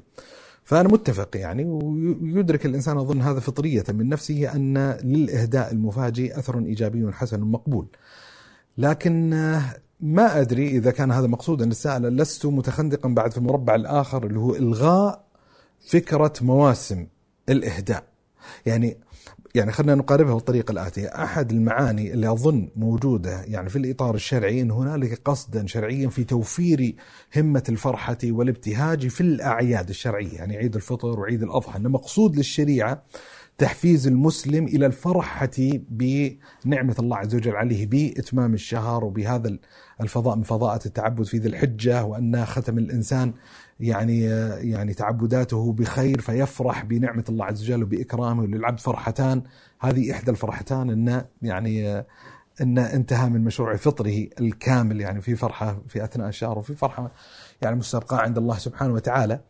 فأحد المعاني أظن اللي ممكن تخلق نوع من أنواع أو تعزز حالة الابتهاج بمثل هذا الزمان أن يستشعر الإنسان، يعني تخيل يعني أحد أحد أحد مسببات الابتهاج بالأعياد في أعرافنا الاجتماعية اللي هو قضية المعايدة، قضية العطيات المالية اللي تعطى للأطفال في المعايدات. يعني أحد المحفزات للأطفال بالفرحة في هذا اليوم ليست الهدية المفاجئة اللي تأتي على حين غرة، كذلك الهدية المجدولة يعني على الأقل تكسب ذلك الزمان امتيازا، تكسبه يعني تكسبه معنى معاني البهجة والسعادة والفرحة، وقد يكون مقصودا تخليق مثل هذه الحالة. فأتفق يعني في أن للمفاجأة أثره الإيجابي، لكن لا يلزم بالضرورة أن يغلق الإنسان باب الهدايا المجدولة إن صح التعبير. والله ما وجدت صعوبة في توفير عشاء عيالك حتى تتحدثون في الفلسفة، أفلا يعقلون؟ طيب يعني طبعا أنا يعني خلني أفتتح الجواب. أتفهم المعاناة، يعني أحيانا الإنسان مثلا قد يتحدث يعني في مجالات معينة علمية ومعرفية معينة فيتابع من خلال من يعاني معاناة، لا يلزم بالضرورة أن تبلغ بالمعاناة الإنسان لا يستطيع توفير العشاء، لكن افترض أنه ابتلي بأي بلاء من البلايا فيتشعر أن الحديث في مثل هذه المناخات ومثل هذه الأجواء يتسم بقدر من الرفاه ولا يتملكه، ف يعني ما بيقول يعني يصب جام غضبه أحيانا على طرف المقابل. وخلني يعني أكاشف الأخ الكريم للبيوت أسرار، يعني هو لا يغرك بالضرورة خروج الإنسان في هيئة معينة في لقاء يعني إعلامي معين أنه لا يعاني. يعني أنا بحمد الله عز وجل لا أريد أن أسرب أن في حياتي الخاصة هنالك نوع من أنواع المعاناة، لكن لا يخلو الإنسان في هذه الحياة الدنيا من أن يكون كادحا، وهنالك إرهاق وهنالك تعب وهنالك مشاعر تتبدل من أقصى اليمين وأقصى اليسار، وبالتالي يعني للبيوت أسرار كما يقال. فتصور وإلقاء التهمة أن أنت لا تتكلم إلا يعني بطريقة معينة، نعم أنا ما ابتليت بحمد الله عز وجل وأشكره بفضله سبحانه وتعالى بأني لم أستطع أن أوفر عشاء أو طعام لأطفالي وأبنائي، لكن يعني البلايا تتنوع وهنالك يعني مشكلات أخرى لو رضخ الإنسان تحت سطوتها لا أمكن أن يمتنع عن يعني التعبير اللي استخدمته عن التفلسف إن صح التعبير. فهذه يعني قضية يعني أعتقد يعني إشارة إليها مهم. أحد الأوهام يعني وممكن نستثمرها في تسريب فكرة معينة أعتقد جيد التنبؤ لها، أحد المفاهيم اللي داخلة في إطار التطوير الذات أو تنمية الشخصية أو يمكن حتى أفق أوسع من ذلك ما يعبر عنه بهرم ماسلو.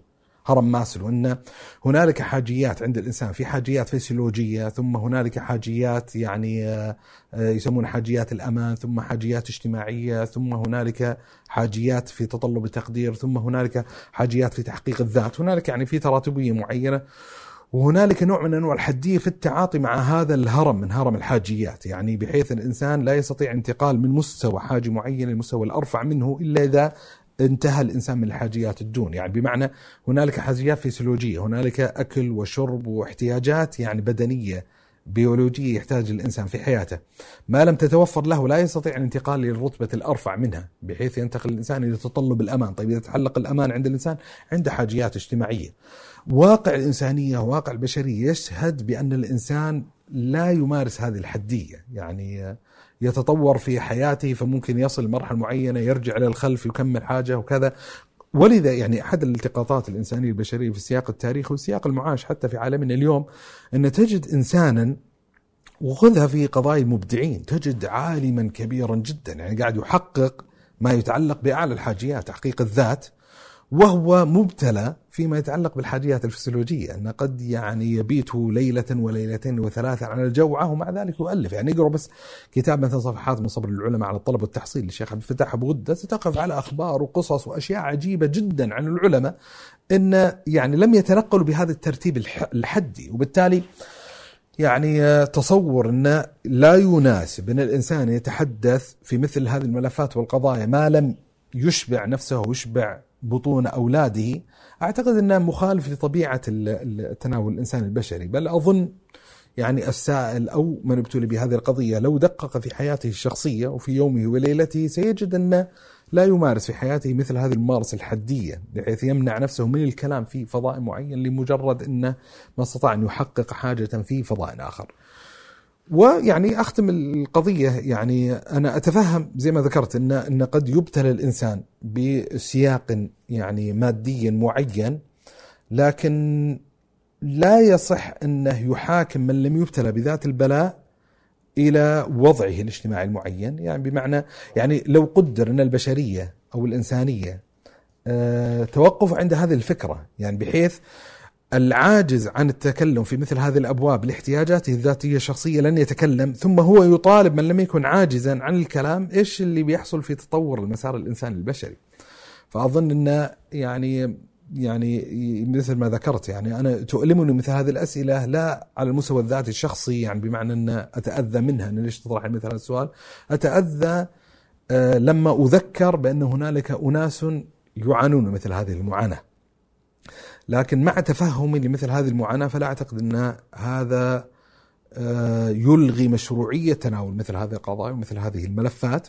وأظن وأرجو وأؤمل أن الحلقات الموجودة في البودكاست أجمالا هي لا تدخل في منطقة الرفاهيات المحضة، يعني بمعنى أن قضية يعني فلسفية كذا مجرد معلقة في الهواء من جنس المثل الأفلاطونية، لا، يعني هي القضية تتماس مع حيواتنا، تتماس مع قضايا يعني حقيقية يحتاج الإنسان أن يعالجها وأن يقدم فيها رؤية.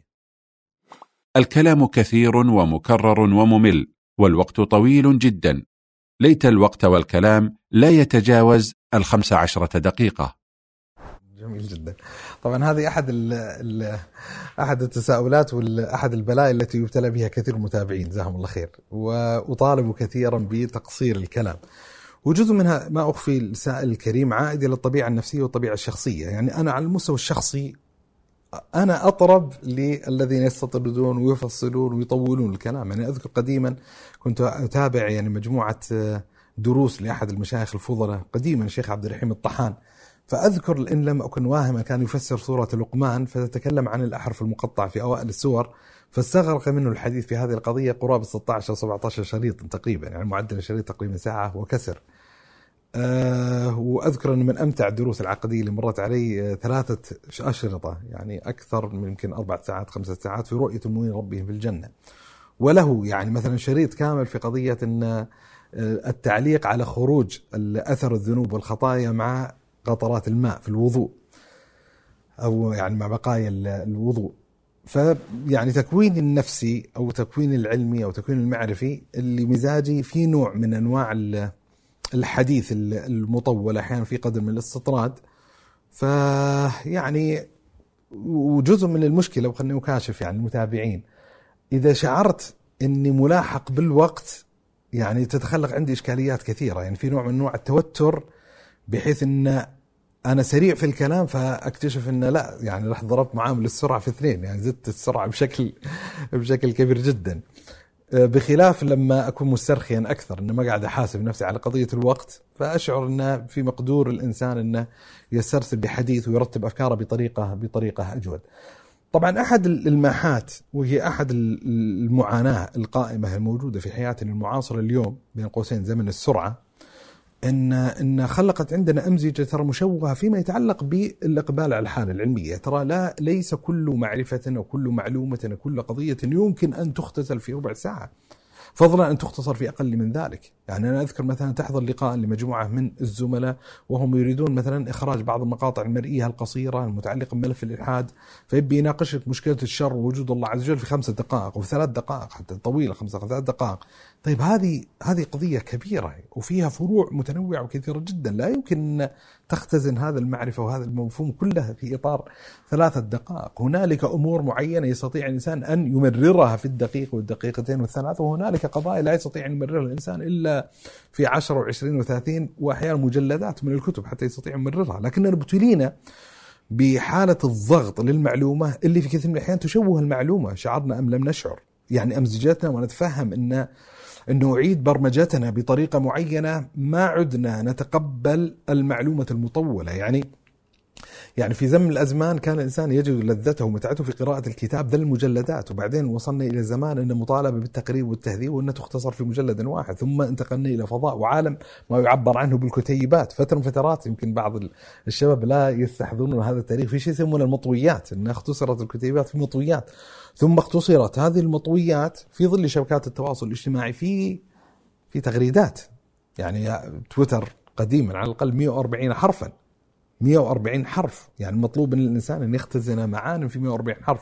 أنا أذكر الدكتور أحمد شقيقي يذكر لي يعني رد فعل طريف على أحد التغريدات اللي نشرها، أن نشر تغريدة معينة فعاتبه أحدهم يعني في الفضاء المفتوح في في عالم العصفور الأزرق، عتب عليه قال لك كون تويتر أتاح لك مئة وأربعين حرفا لا يعني بالضرورة أن تستثمر مئة وأربعين حرف، يعني تقدر تختصر اختصر جزاك الله خير اختصر بارك الله فيه. فيعني هذه مشكلة، يعني هذه مشكلة ومشكلة يعني ما بيقول يعني يعني معاصر بالضرورة. يعني أحيانا بواعث المشكلة هذه متفهمة أن العلم كثير جدا وبالتالي الوقت لا يسمح أصلا الإقبال على كل هذا العلم، فعلى الأقل كل ما ضغط صار في مكنة الإنسان أن يتطلب معرفة أكثر، وأن الأعمار قد لا تطيق مثل هذا كله. يعني في قصة مستحضرة في الذهن في هذا السياق، قصة الإمام الطبري رحمة الله عليه لما أراد أن يكتب في علم التاريخ فقال يعني أتنشطون لكتابة التاريخ؟ قالوا في كم ورقة؟ أنا ناسي والله الرقم، هل هي عشر آلاف ورقة؟ أظن عشر آلاف. فقال فقالوا هذا مما تنقطع الأعمار دونه، فقال لهم اختصر في ألف ورقة، فاختصر يعني في تاريخ الأمم الملوك. ثم أقبل على تلاميذه بعد ذلك وقال لهم هل لكم في كتابة التفسير؟ فقالوا في كم؟ فذكر رقما قريبا من ذلك، فقالوا هذا تنقضي، فاختصر في ألف ورقة وقال ماتت الهمم ماتت الهمم. هذا تفسير الطبري بالمناسبة، يعني تفسيرا كبيرا، والإمام الطبري يعلق على تلاميذه أن ماتت الهمم، فكيف لو رأى الطبري زمانا ونحن فيه. فالشاهد أني أتفهم يعني بطبيعة الحال يعني الأمزجة المتعلقة بهذا الباب، وليس الكل يعني بالضرورة ملزما بالمتابعة. يعني هو في النهاية فضاء مفتوح، فأرجو من السائل الكريم أن يفتح لي مجال في هذا الفضاء المفتوح أن أعبر عن ما يعتجل في صدري بالطريقة التي تناسبني، فإنراق له فيعني هذا حسن جميل وهو ما أتمناه، وإن لم يرق فيمكن أن يكون يعني يجد غرضه يعني ولذته عند غيري. ومن النعم اللي أنعم الله عز وجل عليه أنا بها في هذا الزمان فكرة البلاي والفاز، يعني فكرة أنه يقدر الإنسان يشغل المقطع ويوقفه. وأحد الإيجابيات الموجودة حتى في ظل اليوتيوب وغيرها أنه يتوقف الإنسان في نقطة معينة، محاضرة معينة أو برنامج معين، ثم يستطيع أنه يعود إلى ذات النقطة، فيستطيع أنه يوزع خلينا نقول الساعة والنصف اللي تأخذها غالب الحلقات في في يعني على على أيام على أيام. وأنا بحمد الله عز وجل يعني لم أشغلكم يوميا يعني في حلقة من البودكاست، بحيث لا يستطيع إنسان أن يلاحق يعني ما يتعلق بهذا الباب. هي حلقات أسبوعية، ولا يلزم بالضرورة أن يكون الإنسان مهتما بكل حلقة، يعني بحسب طبيعة موضوع الحلقة. وجزء من يعني الجزء ما بيقول من العتب، جزء من جريرة هذه الإشكالية عائد إلى الصديق الوفي في البرنامج عزام الشثري. يعني هو هو يستثير يعني معاني ويشاكس أحيانا ويشارك يعني أحيانا أخرى، بالتالي هو مشارك لي في هذا الجرم في تطويل الحلقات.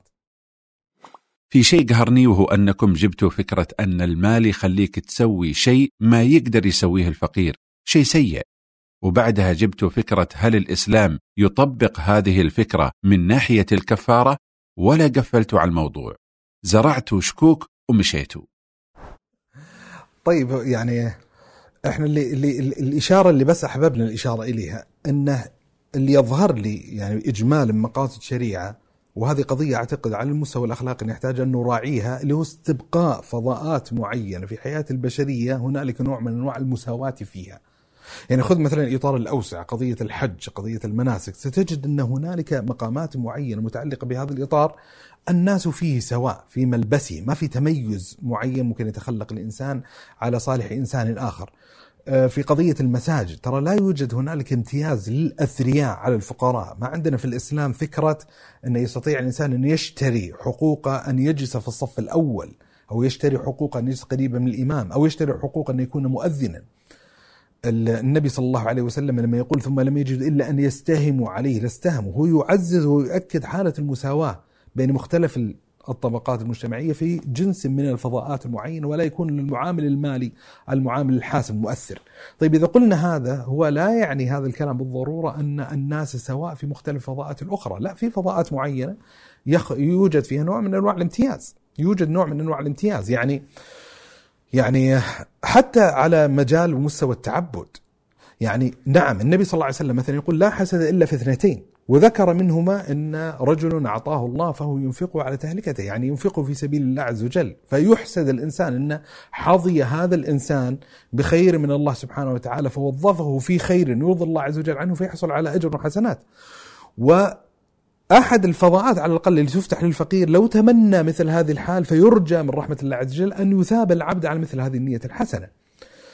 النبي صلى الله عليه وسلم مواقف الجميلة والمعبرة يمكن عن روح الإشكالية المستبطنة في السؤال في حديث المشهور، حديث ذهب أهل الدثور بالأجور يصلون كما نصلي ويصومون كما نصوم ويتصدقون بفضول أموالهم ولا نتصدق، ورد في رواية ويعتقون ولا نعتق ويتصدقون ولا نتصدق. فقال لهم النبي صلى الله عليه وسلم مرشدا يعني مخففا عنهم في كل تحميدة صدقة وفي كل تهليلة صدقة، وذكر لهم جملة من الصدقات التي يعني فتح بها أو فتح الله عز وجل بها على الفقراء، أن يستطيع الفقير أن يسبح الله، يستطيع يذكر الله، هنالك جملة من الصدقات الداخل في هذا الإطار.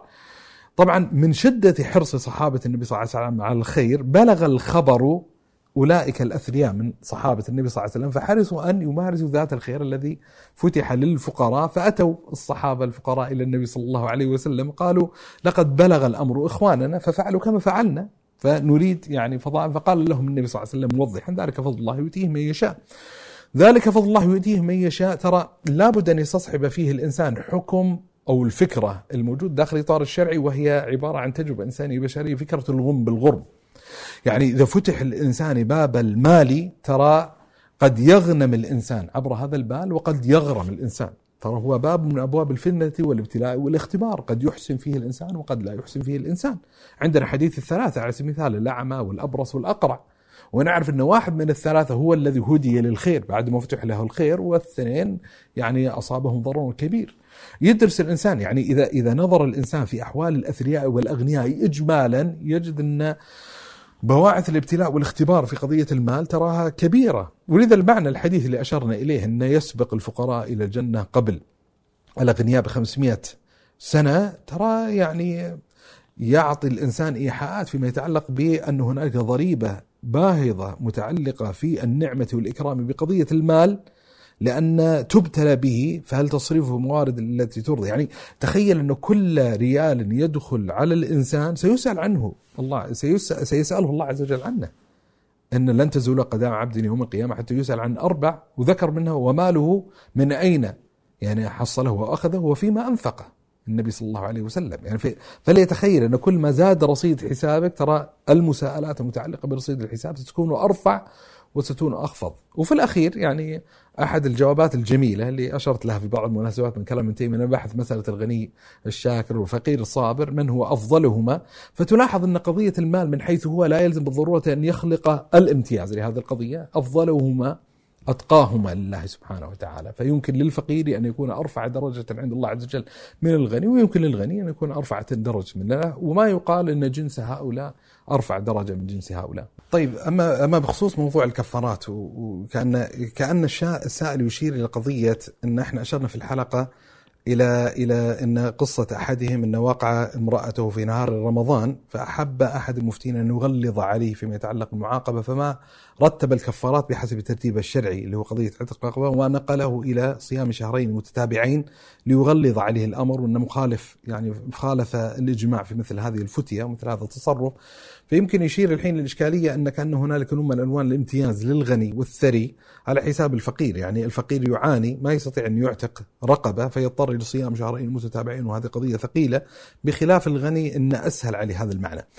فعندنا يعني ملحوظين بس أحب الإشارة إليها. الإشارة الأولى أن أن ليس كل الأثرياء، يعني الشريعة دائما وضعها على حالة العموم، ما تراعي الأحوال الجزئية الخاصة، فيوجد من الأثرياء من يسهل عليه، يعني يوجد في فضائنا المعاصر جيف بيزوس ولا بيل جيتس اللي ما يفكر، يعني خلينا نقول في في مثل هذا، لكن يوجد هناك طبقة من الأثرياء يؤلمهم مثل هذا، يعني مثل هذا الأخذ المالي ليس يعني قضية يعني قضية ميسورة في كل حال، وقد يستطيع الإنسان أنه فيجد صعوبة المعاناة في إخراج المال، وفي أناس معينين لتعلقهم بالمال يكون أقدر على الصيام من هذه القضية. فهذا يعني ملحظ يحتاج كذلك يلاحظه الإنسان ويدركه.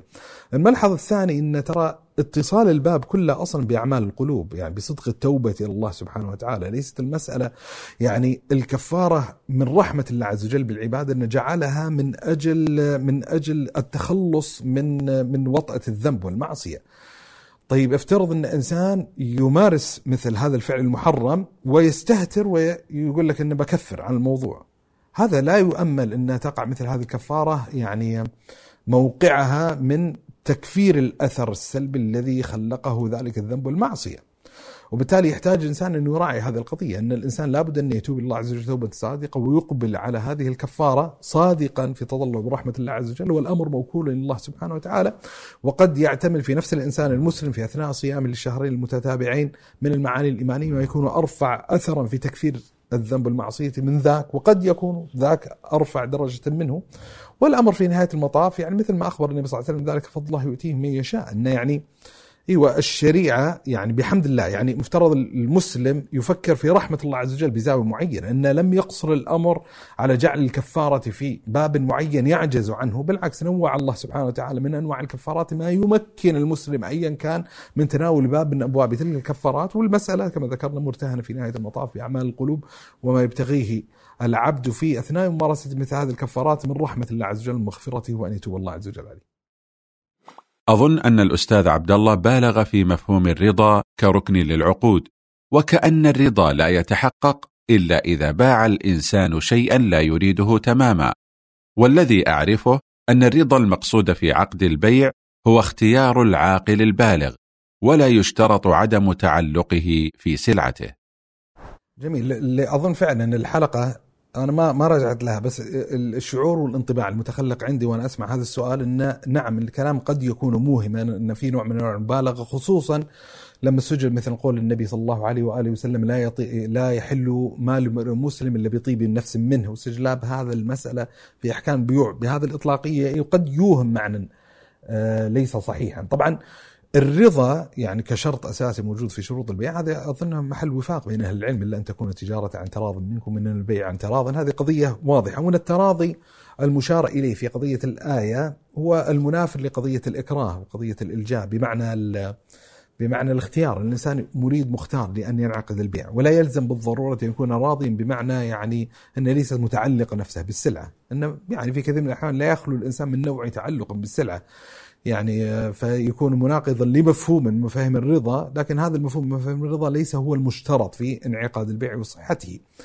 لكن الذي يغتفر يعني لو دقق الإنسان، الذي أجد فيه نوع من أنواع الاغتفار اللي هو طبيعة السياق اللي عرض فيها الكلام في الحلقة، يعني احنا تكلمنا عن يعني أظن إذا ما كنت واهما كان الكلام جاري في قضية بيع الأعضاء كنموذج ومثال عن الإشكاليات اللي متعلقة بقضية شراء المال لكل شيء، إن مثلا بيع عضاء أو بيع الكلية على سبيل المثال، وأن هنالك إشكاليتين أساسيتين فيما يتعلق بهذه القضية. في إشكالية اللي هو الإشكالية القيمية، أن يعني أن هنالك معنى، هنالك قيمة معينة. نتكلم مثلا عن بيع الأطفال أو أو قضية العفة على سبيل المثال، المرأة تبيع ما يتعلق بعرض، أن هذه في مشكلة قيمية متعلقة بالموضوع.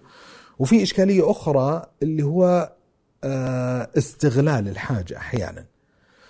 فلما نتكلم عن بيع العضاء، العضو من حيث هو لما يريد الإنسان أن يقدر ماليا، واضح أن أن في مشكلة في طبيعة التقدير المالي، وأن الإنسان لا يبيع مثل هذا العضو في حالات الاختيار الطبيعية السوية، أن في نوع من أنواع الاستغلال للحاجة.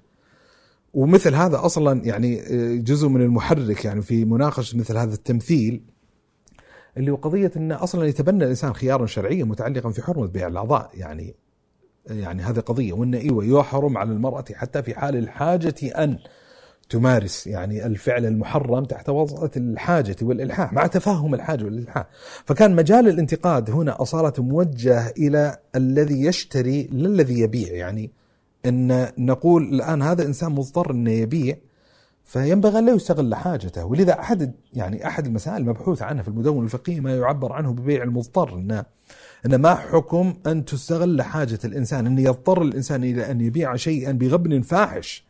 يعني سلعة سعرها عشر ألاف ريال، إنسان عنده سيارة شراها جديدة سعرها بمئة ألف ريال، مضطر إلى بيعها، مضطر لبيعها ليطعم عياله، ليسدد إيجار مسكنه، ليسدد دينا على سبيل المثال، مضطر اضطرار، فمضطر يبيعها بمئة ألف ريال، بيبيعها بخمسة عشر ألف ولا عشرين ألف ريال. فهل يجوز هذا؟ لا يجوز. هنالك جدليات واسعة في الإطار الفقهي فيما يتعلق بهذا الإطار، إن هل يصح هذا البيع، هل لا يصح هذا البيع، هل يحل، هل يحرم، هل يجوز من جهة البائع ويكره، أو يحرم من جهة المشتري على سبيل المثال. فهذه يعني قضايا يعني قضايا يعني يمكن أن تعاد لها فيما يتعلق بالمدونة الفقهية. لكن ذو فهم من الحلقة أن الإسلام يحرم على الإنسان المسلم أن تستغل حاجته يعني لتعلقه أدنى تعلق بي، يعني سلعة معينة، فأعتقد أن لم يكن هذا يعني لم يكن هذا مقصودا، وأن أوهم الكلام، فأرجو أن يكون في هذا الجواب شيء مما يرفع التوهم. الله أعلم. شيخنا، عندي سؤال: هل الأصل في الإنسان أن يكون منتجا أم مستهلكا بالمعنى الواسع لهما؟ بمعنى، هل ينبغي أن أفكر فيما سأقرأ وأتعلم مثلا، أم فيما سأكتب وأعلم للناس، وبناء عليه يكون استهلاكي؟ وعليه، هل الأصل في معاش الإنسان أن يكسب لأجل الكسب والمنفعة الشخصية المحدودة وما زاد ينفقه، أم يكسب وفق مبدأ السعي للإنفاق والعطاء؟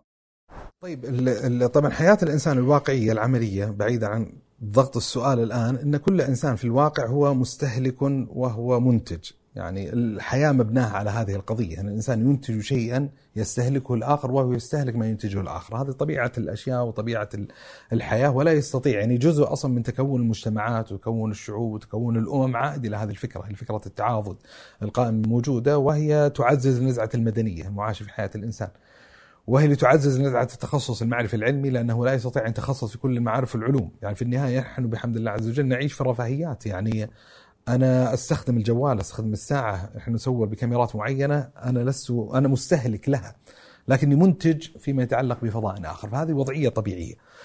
طبعا يمكن السؤال يستبطن السؤال بشكل أكثر دقة، إن لحظة الاستهلاك هل عيني على قضية الإنتاج، يعني بمعنى ما الذي أستطيع أن أنتجه من خلال من خلال ذات عملية الاستهلاك، بحيث مثلا أوجه مقروءاتي إلى ما يحقق المنفعة للغير، أم يعني أيهما مغلب؟ فاللي أعتقد أن بوصلة الإنسان أو يعني أو المعنى الذي ينبغي يكون حاضرا مكثفا في نفس الإنسان فكرة العبودية لله عز وجل. يعني ما الذي يحقق لك معنى القرب من الله سبحانه وتعالى؟ ليست القضية يعني المعنى اللي أشرت إليه بالضرورة سلبا وإيجابا، إن أحيانا قد يكون الاستهلاك الانتفاع الذاتي هو ما يقربك ويدنيك الله عز وجل، فيكون هو المقام المحمود عند الإنسان، وأحيانا لا، يكون الاستهلاك من أجل نفع الغير هو المقام المحمود يقربك عند الله عز وجل. فما عندنا إجابة مطلقة حاسمة فيما يتعلق بالمسألة هذه، بحيث يقول الإنسان دائما إذا قرأت مثلا لا تفكر حقيقة الأمر في تزكية نفسك، وإنما فكر فيما يزكي الناس. نقول ترى هذا يخلق قللا، لا يحتاج الإنسان أن يتعلم معارف وعلوم لينفع نفسه ويقربها الله عز وجل، ويحتاج كذلك أن يتعلم علوم معارف من أجل أن ينفع غيره. ولذا من الحماحات الجميلة، يعني من من التبويبات التي أرجو وأمل ممكن نخصص لحلقة في مستقبل الأيام، فكرة عبودية الوقت، فكرة تفاضل العبادات. هذه فكرة حاضرة يعني في التراث ابن تيمية وابن القيم، وفي رسالة علمية ممتعة وجميلة لأظن الشيخ عبد الله النجراني إذا ما كنت واهم في تفاضل العبادات، فيها قواعد مهمة فيما يتعلق بهذا الإطار. لكن أحد الأفكار أظنها اللي, اللي وقعت في نفسي من رحمة ومن وحي هذا السؤال، فكرة الاستهلاك من أجل نفع الغير. في عبارة لطيفة للعز بن عبد السلام يقول فيها: من ادعى أن التعبد المتعدي نفعه إلى الغير أو العمل المتعدي نفعه للغير أولى، يعني هكذا بإطلاق، فهو جاهل، وإنما الأمر بحسب رجحان المصالح، فإذا رجحت مصلحة المنفعة المتعدية للغير كان راجحا، وإذا رجحت المنفعة المقتصرة على الإنسان كان راجحا، وإذا تردد الأمر بين قضيتين تطلب الإنسان المرجح بينهما. الإمام ابن تيمية رحمة الله عليه مع مع تواتر هذا المعنى في حسه وجدانه، قضية النأي والنفع الغير والنفع المتعدي هو أحد القواعد في المفاضلة بين التعبد، لكن لا يعني ذلك أن يقتصر تعبد الإنسان وعمله وعلمه على هذا المنحى وهذا الباب وحده. يحتاج الإنسان أن يعني لا يستطيع إطلاق القول بأن العمل الذي يتعدى نفعه أفضل مطلقا، لا يحتاج الإنسان، وهذا معنى يمكن أشرنا في حلقة العزلة، يحتاج الإنسان إلى أوقات يخلو فيها بربه تبارك وتعالى ويذكره ويحاسب نفسه، ويحتاج إلى الانكفاع عن الذات. وبالتالي لما يطرح السؤال هل أكون مستهلكا لما أنتجه لغيري، فنقول لا تضع يعني المعيار في هذا الإطار، ضع المعيار فيما يتعلق بما يقربك ويدينك الله عز وجل، ما هي عبودية الله عز وجل، كيف تستطيع أن تحقق الآن على جهة التفصيل ما يتعلق ب إدارة هذا الملف نفع الغير ونفع الذات. فأحد التبويبات الشرعية اللي عالجت هذا الملف يعني في رحم العلوم الإدارية، ممكن يسمونه فقه الأولويات، في الإطار الشرعي والإطار الديني يعالجون العلماء تحت عنوان تفاضل العبادات، تحت عنوان عبودية الوقت. وأظن لو استطاع الإنسان أن يتعلم مثل هذه القواعد وأن وأن يفعلها في حياته الشخصية، سيتوصل إلى يعني ما يعالج من خلال مثل هذا السؤال. ما مدى جواز عبارة الله عز وجل بنفسه قال كذا وكذا أو أجاز كذا وكذا؟ طيب، يعني العبارة هذه سائغة في اللغة العربية ويستخدمونها في التعبير عن فكرة التأكيد. تأكيد يعني أنا لما أقول في الكلام، يمكن جرت على لساني في أثناء أحد الحلقات، أن الله بنفسه قال والله عز وجل حكم بنفسه وجاز بنفسه، المقصود بها التأكيد. يعني أنا أنا كأنما أستشعر أن هناك معنى مستغرب، فأريد أن أؤكد أن ترى المتحدث بهذا الكلام هو الله عز وجل. ففي جملة من المؤكدات الموجودة في اللغة العربية فأحد أدواتها هذا. ولذا لما يفكر الإنسان في هذه العبارة مثلا موجودة في الكتابات اللغوية، لما يقال جاء زيد نفسه، جاء زيد نفسه، ترى جاء زيد كافية، بس جاء زيد نفسه كأنها تبي تؤكد المسألة. أقبل فلان بنفسه، يعني هو بنفسه، يعني هذا اللي اللي اللي اللي وقعت مثال لما يتحدث عن قضية مثلا عن عن قضية مثلا حتى تسأل، يعني مثلا فلان بنفسه جاء للاطمئنان، كأنك أن تستدعي نوع من أنواع أدوات التأكيد. ولذا حتى في الأبحاث العقدية يتسرب هذا المفهوم للتأكيد، مثل ما يقال أن الله عز وجل استوى على العرش بنفسه أو استوى على العرش بذاته على سبيل المثال. ليس ليس أضيفت هذه لأنه وقع الإشكال، فأراد أن يؤكد المعنى الظاهر المتعلق مثل هذه الآية القرآنية الرحمن على العرش استوى أو غيرها من المعاني. فمختصر الكلام أنها عبارة مستخدمة وكلمة مستخدمة من أجل التأكيد. هل يجوز إطلاق قوس قزح على قوس المطر؟ هذا واضح من عنوان حلقة قوس قزح.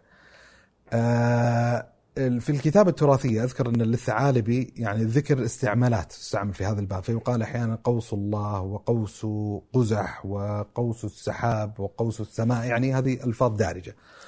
الحقيقة إذا رجع الإنسان للكتابة التراثية سيجد أن بعض من أهل العلم كره استعمال قوس قزح، كره استعمال قوس قزح. يعني أذكر مثلا لما كنت أقرأ في كتاب الأذكار النووي بوب تبويبا يدل على كراهية استخدام هذه اللفظة. الإمام ابن القيم في زاد المعاد ذكر جملة من الألفاظ المكروهة، فذكر ويكره، وذكر في سياق الكراهية ما يتعلق بقوس قزح، وليس واضحا عندي أن هل الكراهية من قبيل النهي عن محرم أو مجرد أنه مكروه، يعني الأول عدم استعماله. مثلا الإمام ابن تيمية رحمة الله عليه في أحد المواضع أذكر قال آه والذي يعني يسمى قوس قزح، كأن يعني كأن كأن في نفسه شيء من العبارة، وهو قوس الله وقوس الرحمن ناسي في ذكر مثل هذا الله وغيرهم. يعني عدد من العلماء يعني تحفظوا على أو أبدوا قدر من التحفظ إما كراهية أو غير ذلك من استعمال قوس قزح، يعني مثل المناوي على سبيل المثال وابن حجر الهيتمي وعدد يعني من العلماء. آه وكأن ما يعني يعني على الأقل لما يريد الإنسان ينظر من وحي الأصول الشرعية، عندنا حديث مروي عن النبي صلى الله عليه وسلم أن لا تقولوا قوس قزح فإن قزح الشيطان، ولكن قولوا قوس الله فهو أمان من الله، يعني معنى الحديث. طبعا الحديث هذا المجاميع المهتمة بتتبع الأحاديث الموضوع المكذوبة على النبي صلى الله عليه وسلم ذكر في سياقه، فالحديث يعني كثير من الأئمة يحكمون عليه بالوضع، وبالتالي ليس مستندا يصحح يصحح التحذير من هذه اللفظة أن لا تقولوا قوس قزح فإن قزح الشيطان، ولكن قولوا قوس الله، في الإلزام بالانتقال من تعبير قوس قزح إلى قوس الله عز وجل لهذا الملحظ ولهذا الإدراك. بل وجدت في الأدب المفرد لي الإمام البخاري رحمة الله عليه أن بوب تبويبا بعنوان باب قوس قزح، ونقل فيه أثرا من عباس، والأثر فيه قدر من الضعف، لكن اللافت أن أن في الأثر يعني على ضعفه أن أن ذكر لفظة قوس قزح وأنها أمان من الله عز وجل لعباده بعد الطوفان، يعني كأن لأن ظاهرة قوس قزح تتشكل غالبا مع مع نزول المطر، فيعني ذكر يمكن في الأخبار الإسرائيلية أو شيء معين أنه نوع من أنواع الطمأنينة والأمان بعد الطوفان العام الذي جرى البشرية والإنسانية في عهد نوح، أن أمان، لكن الأثر فيه ضعف. لكن هو اللافت أن البخاري بوب هذا التبويب ونقل هذا الأثر، ولا ولست جازما بمراد الإمام البخاري من عقد هذا التبويب، هل هو الإشارة إلى إلى تجويز هذا الاستعمال أو الإشارة إلى ضعف الأثر المروي أو غير ذلك، يحتاج يمكن نرجع الإنسان للشروح المتعلقة بهذه المسألة. وليت يعني لو تذكرت المسألة هذه كان ممكن نرجع الإنسان إلى معجم المناهي اللفظية للشيخ بكر أبو زيد. فاللي يظهر والله أعلم أن من جهة المسندات الشرعية لا يظهر هنالك تحفظ، يعني في دليل يصح يعني في التحفظ من التعبير بقزح. نعم العلم مختلفين في في في هذه الإضافة قوس قزح، إيش معنى قزح؟ فبعضهم يقول القزح يعني مأخوذ من القزح والارتفاع، بعضهم يقول هو القزحة هو لون يعني في العربية التعبير عن هذه الطبيعة من تركب الألوان، بعضهم يعبر عن قضية الاختلاط، بعضهم يقول لك إنه هو مضاف إلى الشيطان باعتبار معنى التقزيح يعني التحسين، فالشيطان يحسن الذنوب والمعاصي. فتلاحظ هنا محاولة لتخريج لغوي، يعني ما أدري أشعر إن كأن استبطنوا إن قوس قزح قزح هو الشيطان. طيب ليش سمي الشيطان قزحا؟ لأنه من التقزيح، والتقزيح له مد في العربية مناسب بالتحسين والتسويل الذنوب والمعاصي فناسب، فإذا سقط الأصل اللي بني عليها القضية يمكن أن يسقط ما فرع عليها. بعضهم يقول لك إن قزح هو إله الرخاء وغيرها، أو بعضهم هو يعني أحد الملوك العاجم وغير ذلك. الشاهد الشاهد في ظل عدم وجود دلالة واضحة بينة تدل على أن قزح يعني يدل على معنى مستكره ومعنى محرم، فما يظهر لي أن في تحرج أصلا من ذكر هذه اللفظة وذكر هذا المعنى، إلا إذا أراد به الإنسان معنى، يعني إذا إذا قد إذا قدر الإنسان معينا نوى بقوله قوس قزح مثلا الشيطان، أو قصد قوس قزح إن إله الرخاء مثلا معنى الباطلة، فيظهر أن محل تحفظ. لكن عامة من يستعمل هذا اللفظ يستعمل هذه الهيئة المركبة للتعبير عن هذه الظاهرة من غير أن يقدح في نفسه شيء سلبي، بل عامة من يستعمل هذه اللفظ أصلا لا يقدح في نفسه أي معنى يتعلق بقزح. وسألت عامة الناس إيش معنى قزح، لا استشكلوا ذلك ولا ما عرفوه، وبالتالي لا يظهر لي أن هنالك يعني مجال للتحفظ من من من هذه اللفظة. الله أعلم. حي الله الشيخ العجيري ونفعنا به. ذكرتم في حلقة ما لا يستطيع المال شراءه مثال إطار السيارات، ولم أفهم تأصيل القضية، هل هي الإشارة إلى أن الهدية لا تتعلق بالحاجة فقط بل بالنوع؟ وما الذي يجعل النوع الإنساني يستهجن بعض أنواع الهدايا الإطار مثلا برغم حاجة الشخص إليها؟ وهل لو كان في نفس المثال أن صديقه هو الذي منحه نفس الهدية هل ستختلف درجة قبوله أو استهجانه؟ طيب، السؤال ما شاء الله طويل، ولو أراد الإنسان استغراقه ما أريد إعادة بعض المعاظمين اللي ذكرتها في الحلقة، لكن خلني أضع ضابط يعني أو معيار كل عام يستطيع من خلال الإنسان يتحرك في هذا الإطار بشكل جيد، اللي هو موضوع العرف. يعني ضابط التهادي يعني قبولا ورفضا ضابطه عرفي، يعني لم يكن مقصودي بالإشارة أو التنبيه إلى إلى هذا المثال أن المنع من التهادي الإطارات، مش هذا المقصود، أنه قد تصير هدية ممتازة جدا وتقع موقعها، بس هو السياق العرفي هو اللي يحكم هذا الباب. يعني أنا ذكرت مثلا في أثناء أذكر الحلقة ذكرت معنى أن مثلا من العادات الحسنة أنه يهدي الإنسان مثلا والده هدية في مناسبة من المناسبات، أنه يهدي والدي مثلا هدية في يعني في العيد على سبيل المثال. فذكرت أنا على وجه الاستهجان أن لا أتصور أن سيكون مقبولا أو تقبل بقبول حسن لو ذيك العيد من الأعياد قلت تفضل يا أبو عبد الله هذه ألف ريال يعني هدية، أن قضية الإهداء بالمال المباشر مع مناسبته في سياقات معينة، مثلا عانية في عرس من الأعراس على سبيل المثال، أو أنه ممكن يهدي الإنسان زوجته في مناسبة مناسبات مال مبلغ مالي قد يصير مقبولا، لكن في سياقات معينة قد لا يكون مقبولا. طيب إيش اللي حكم في الموضوع هذا؟ قضية العرف، ولذا يتصور في سياق ما أن يأتي الابن لوالديه فيهديه مالا فيكون متقبلا مثلا، فما كان مقصود يعني هو ذكر المثال آه هو مجرد أن بعض أنماط الهدايا في بعض السياقات العرفية المعينة تكون مثار استهجان ولا تكون مناسبة، وبالتالي يعني هنالك أشبه القيمة المعنوية. يعني اللي حبيت أشير إليه درجات هو اللي جر الكلام في البداية، اللي هو قضية أن الاقتصاديين وبعض الاقتصاديين يرى أن فكرة الهدية فيها لون من ألوان الهدر المالي، وأن الذي يحقق الحاجات الاقتصادية مئة بالمئة هو إعطاء المال، لأنه يستطيع أن يستغل المال استغلال كامل في تحقيق حاجته. فأنا أحببت الإشارة أن ضابط الإهداء ليس متعلقا بمجال الحاجة فقط، أن هذا هو الإطار الحاكم، لا، في اعتبارات إنسانية أخرى، هنالك معاني متعلقة بالهدية تكتسبها شيئا لا يمكن أن يتحقق الإنسان من خلال المال وحده. وبالتالي ما الذي يعني يرتبط بقضية الهدية وسد الحاجات وغيرها؟ اللي هو ضابط القضية العرفية. مرحبا بالشيخ العجيري. في حلقة ما لا يستطيع المال شراءه تطرقتم لعدد كبير من الأمثلة، منها بيع الأعضاء البشرية، تأجير مكان ضمن طابور طويل مزدحم، شراء الاعتذار، الشركة الصينية. وفي نهاية كل مثال كنتم تتساءلون هل هذا الأمر أخلاقي أم لا؟ كنت أنتظر منكم إجابة لا تساؤلا بشك وحيرة. جميل. هو ال ال يعني يعني هذا معنى يحتاج الإنسان صصحبه في بعض الحلقات. يعني ال القضية اللي كانت مقصودة في الحلقة إثارة الملف، يعني إثارة ملف توغل المال في حياتنا وقدرة المال على شراء كثيرة أشياء كثيرة جدا، وإيش الحدود الأخلاقية المتعلقة بهذه العملية.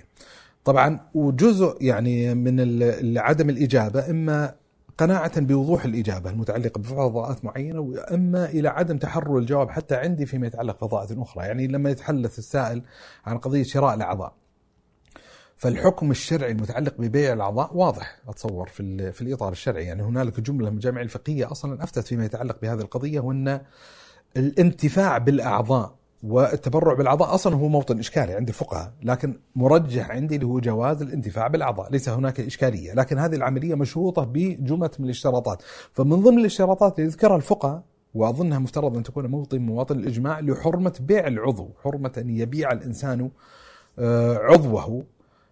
ويذكرون العلماء يعني لأن أحد الاشتراطات المتعلقة بقضية البيع اللي هو التملك، والإنسان في حقيقة الأمر يعني ليس متملكا لبدنه، ليس هذه الأعضاء ملك لي بمفهوم المالية يعني إن صح التعبير، بحيث يستطيع الإنسان يستبيح البيع والتقاضي والشراء المتعلق بها على سبيل المثال. هذه يعني إشكالية. ففي فرق بين قضية الهبة وقضية التبرع المتعلقة بالأعضاء، وبين أن يبيع الإنسان عضو أو يتكسب من خلال ذلك، إما تكسب الرفاهية معينة وتحت وطأة الاضطرار، إن لا تجوز مثل هذه العملية بحال من الأحوال، وإن متى ما اضطر الإنسان إلى بيع عضوه من أجل أن يحصل المال هنالك مشكلة اجتماعية تحتاج إلى معالجة، لأن مفترض يعني أن إما المجتمع أو طبيعة الكيان السياسي القائم موجود أن يوفر يعني الحدود الدنيا من المعيشة يعني الإنسانية البشرية، ولذا افتتح أصلا باب يعني باب الشريعة ما يتعلق بالزكاة لسد جوعات واحتياجات الفقراء، وأن كما قال النبي صلى الله عليه وسلم إن في المال حقا غير الزكاة، يعني حتى الأغنياء عليهم واجبات والتزامات مالية ليست فقط الزكاة، يعني بالذات إذا بلغت الحاجة مثل هذه الحاجات.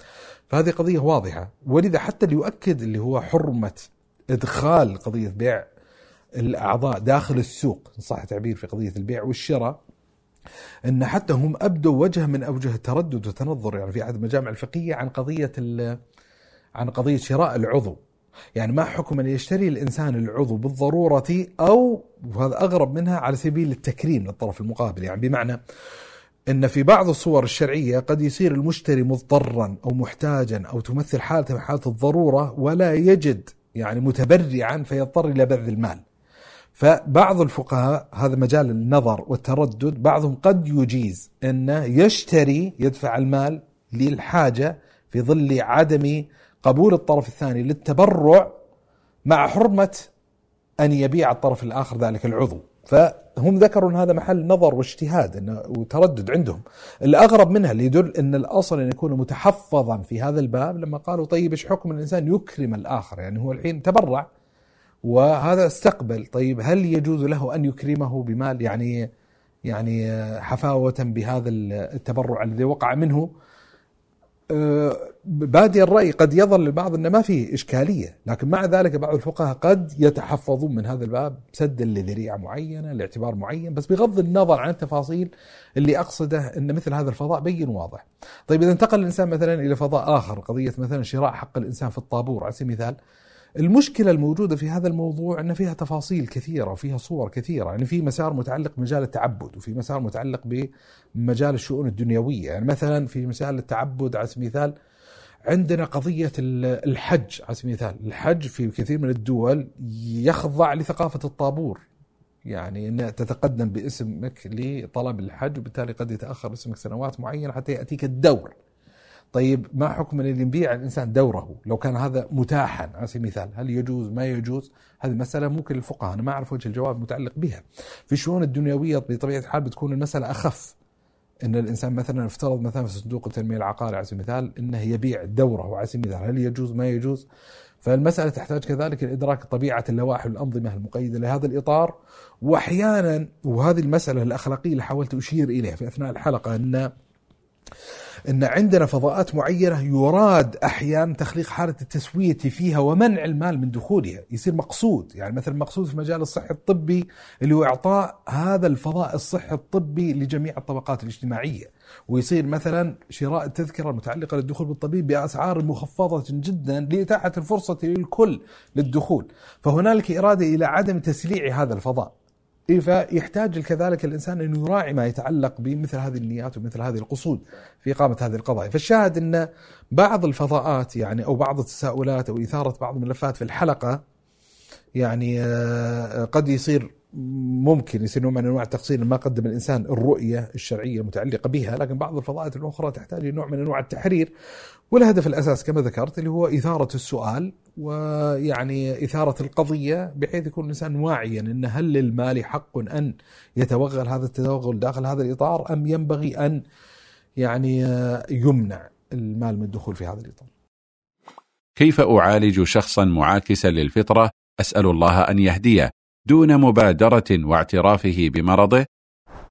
طيب اللي جاب بشكل مختصر لا أدري، هذا جاب مختصرة وحالة الملف المختصين. يعني أحد القضايا أظن اللي بعضهم ممكن كان يفتش فيها في أثناء الحلقة فكرة الأدوات العلاجية مثلا التفصيلية، أو كيف يدير الإنسان هذا مع إنسان مبتلي بهذه القضية أو غيرها من الأشياء. في الحقيقة يعني الباعث الأساسي اللي تمنع من الدخول في الفضاء هذا أني لست مختصا بهذا الباب، ويحال الملف إلى من كان مختصا، لأن الأدوات اللي يحتاج الإنسان أن يدخل فيها في مثل هذا الإطار ليست خاضعة فقط لمنطقة المعارف والعلوم، يحتاج الإنسان إلى إدراك بعض المهارات المتعلقة بهذا الباب. يعني يعني أنا مع اهتمام بقضية الإلحاد على سبيل المثال، لو أتاني عاقل بالغ رشيد على سبيل المثال وسألني إذا كان الله عز وجل قد خلق العالم فمن خلق الله، فأشعر بنوع من أنواع الطمأنينة أن أستطيع على الأقل أن أقدم له إجابة علمية جيدة في معالجة هذه الشبهة والإشكالية. لكن لو أتاني طفل وقال لي مين خلق الله، وأحيانا يعني يأتي والد أو والدة أو, أو, أو أسأل بوساطة شخص معين أن عندنا طفل عنده هذا السؤال، فكيف يعني هل بإمكانك أن تناقشه؟ فأنا أجد نوع من نوع التحرج أني أني أناقش طفلا فيما يتعلق بهذه القضية، لا عجزا عن الجانب المعرفي المتعلق بهذه المسألة، لكن كيف يستطيع الإنسان أن يقرب مدلول الجواب بلغة أو بقالب مناسب لعقليته، كيف يستطيع أنه يقربها بطريقة مناسبة. فأجدني عاجزا عن مسألة هذا، فغالبا أعتذر عن مثل هذه السياقات. فأنا أريد بس أن أقرب المدلول، إن إن خلاصة الموضوع وخلاصة الجواب أنه أظن من المهم أن يحال مثل هذه القضية إلى المختصين في العلاج بالذات بين قوسين النفسي المتعلق بهذا الإطار، وأظن على مستوى التخصصات المعرفية العلمية أولى من يحال إليه مثل هذه القضية، ويحتاجون أن يبتعثوا جهودا في مفصل ما يتعلق بهذه المسألة الأطباء النفسيين. الله أعلم. أشعر يا شيخنا أبو صالح مثل هذه القضية من الرحمة أن تغلظ وتقسو، وعظهم وقل لهم في أنفسهم قولا بليغا. طيب جميل. قسى ليزدجروا وما يكو حازم فليقسو أحيانا على من يرحمه. أحد الإشارات أظن ذكرت في حلقة كانوا يتعلمون الأدب قصة إن, إن عندنا أحيانا مقامات الترفق والملاينة والسهولة، وفي مقامات معينة قد يحتاج الإنسان إلى الغلاظ والقسوة والغلظة، ولكل مقامه كما يقال. وأن ذكرت إشكالية ممكن تحصل يعني تحصل لبعض الناس أن يمشي في هذا المسار على طول الطريق ويمشي في هذا المسار على طول الطريق، فمشي الإنسان على طول الطريق هذا يدل أنه ما قاعد يراعي تباين واختلاف الأحوال. وأنه مهم جدا أن يدرك الإنسان تباينات الأحوال، وأن من مقتضى الرحمة أحيانا أن يقسو، ومن مقتضى الرحمة أحيانا أن يلين. هذه قضية يعني ملاحظتها وإدراكها جيد. ف فإذا كان مقصود السائل إن, إن ليس صحيحا أن يكون مقام ملاينة هو المقام مطلقا، فهذا معنى صحيح، لكن إذا كان مقصوده أن لابد من القسوة والإغلاظ على طول الطريق، فنعتقد لا أن بعد خطأ، ولابد أن يراعي الإنسان الأحوال حتى في مثل هذه الكبيرة اللي تحدث عنها في حلقة قوس قزح. وليتدبر في أحوال النبي صلى الله عليه وسلم، يدرك يدرك النبي صلى الله عليه وسلم يراعي اعتبارات كثيرة جدا، يراعي اعتبار السياق، يراعي اعتبار الشخص المنصوح، يعني يراعي اعتبار القضية المنصوح فيها. في توازنات عند النبي صلى الله عليه وسلم تحمله أحيانا على الشدة في مقام معين، وتحمل النبي صلى الله عليه وسلم على الملاينة في مقامات أخرى. يعني مثلا عندنا أعرابي يبول في المسجد، فيقول النبي صلى الله عليه وسلم ناهيا صحابته لما أرادوا أن يعني يهجموا عليه، فقال لا تزرموها، يعني لا تقطعوا عليها بولة، ثم أدعى النبي صلى الله عليه وسلم بذنوب ما، ثم أتى بالعربي وقال له يعني ما حملك على هذا؟ قال والله ما ظننت أن هذا المسجد وهذه الصعودات إلا سواء، أن أقضي حاج في أي مكان، فما ظنيت أن في فارق. فقال النبي صلى الله عليه وسلم إن, إن هذه المساجد لا يليق بها من هذا القدر شيء، يعني يلها النبي صلى الله عليه وسلم بلغة هادئة وديعة. يعني مثلا من الحديث الطريفة حديث معاوية بن الحكم السلمي، أن صلى خلف النبي صلى الله عليه وسلم، وكان الأمر في أول الإسلام يجوز لل يجوز للمسلمين أن يتكلم في الصلاة، فكان الواحد منهم إذا دخل في الصلاة أقبل على من جواره وسأل هل هل يجوز هل يجوز للإنسان أن أن يعني يعني مثلا كم كم قضى النبي صلى الله عليه وآله وسلم من صلاة على سبيل المثال، يعني يذكر يتكلم. فاللي حصل مع معاوية بن الحكم السلمي أن أن رجل من الصحابة عطس فحمد الله عز وجل، ف معاوية بن الحكم السلمي سمع حمد الله أحب أن يشمته، فقال يرحمك الله بصوت عال. فلما قال يرحمك الله يقول فرمق الناس بأبصارهم في أثناء صلاة كلا هذا، فقال لهم ويعني واثق لأيمياه لما تنظرون إلي، فبدأوا يضربون على أفخاذهم ويصمتونني، فحس الموضوع أنه يحتاج يصمت فصمت. فيقول بعد ذلك فدعاني النبي صلى الله عليه وسلم فقال إن هذه الصلاة لا يصلح فيها شيء من كلام الناس، إنما هي الذكر والتهليل والتسبيح وقراءة القرآن. فيقول واصفا الحال واصف المشهد، يقول فوالله ما شتمني ولا ضربني ولا قهرني ولا يعني يعني كان في رحمة فيه رحمة النبي صلى الله عليه وسلم في إبداع. ففي نوع من نوع الملاينة للجهل الذي كان واقعا للطرف للطرف المقابل. في المقابل يجد الإنسان أن يشتد النبي صلى الله عليه وسلم في مقامات. عندك مثلا معاذ بن جبل رضي الله عنه وأرضاه، لي حاله الإيمانية لاعتبارات معينة، قال أفتان أنت يا معاذ، كانت عبارة تعتبر فيها قدر من الشدة. أغلظ منها أبو ذر الغفاري لما حصل المخاصمة المشهورة، لما عير مع أبو ذر رضي الله عنه وأرضاه بلال بلال رضي الله عنه وأرضاه يا ابن السوداء، فأتى شاكيا بلال للنبي صلى الله عليه وسلم، فاستدعى أبا ذر فقال له أعيرته بأمه إنكم امرؤ فيك جاهلية. ترى هذه عبارة حتى أبو ذر تلقاها قال على على على سني، يعني على كبر سني ودخوله في الإسلام وكذا، قال نعم الرسول صلى الله عليه وسلم ترى بقية الجاهلية موجودة فيك لهذه المعايرة. هذه عبارة فيها قدم من الإغلاط. طيب إيش الموجب؟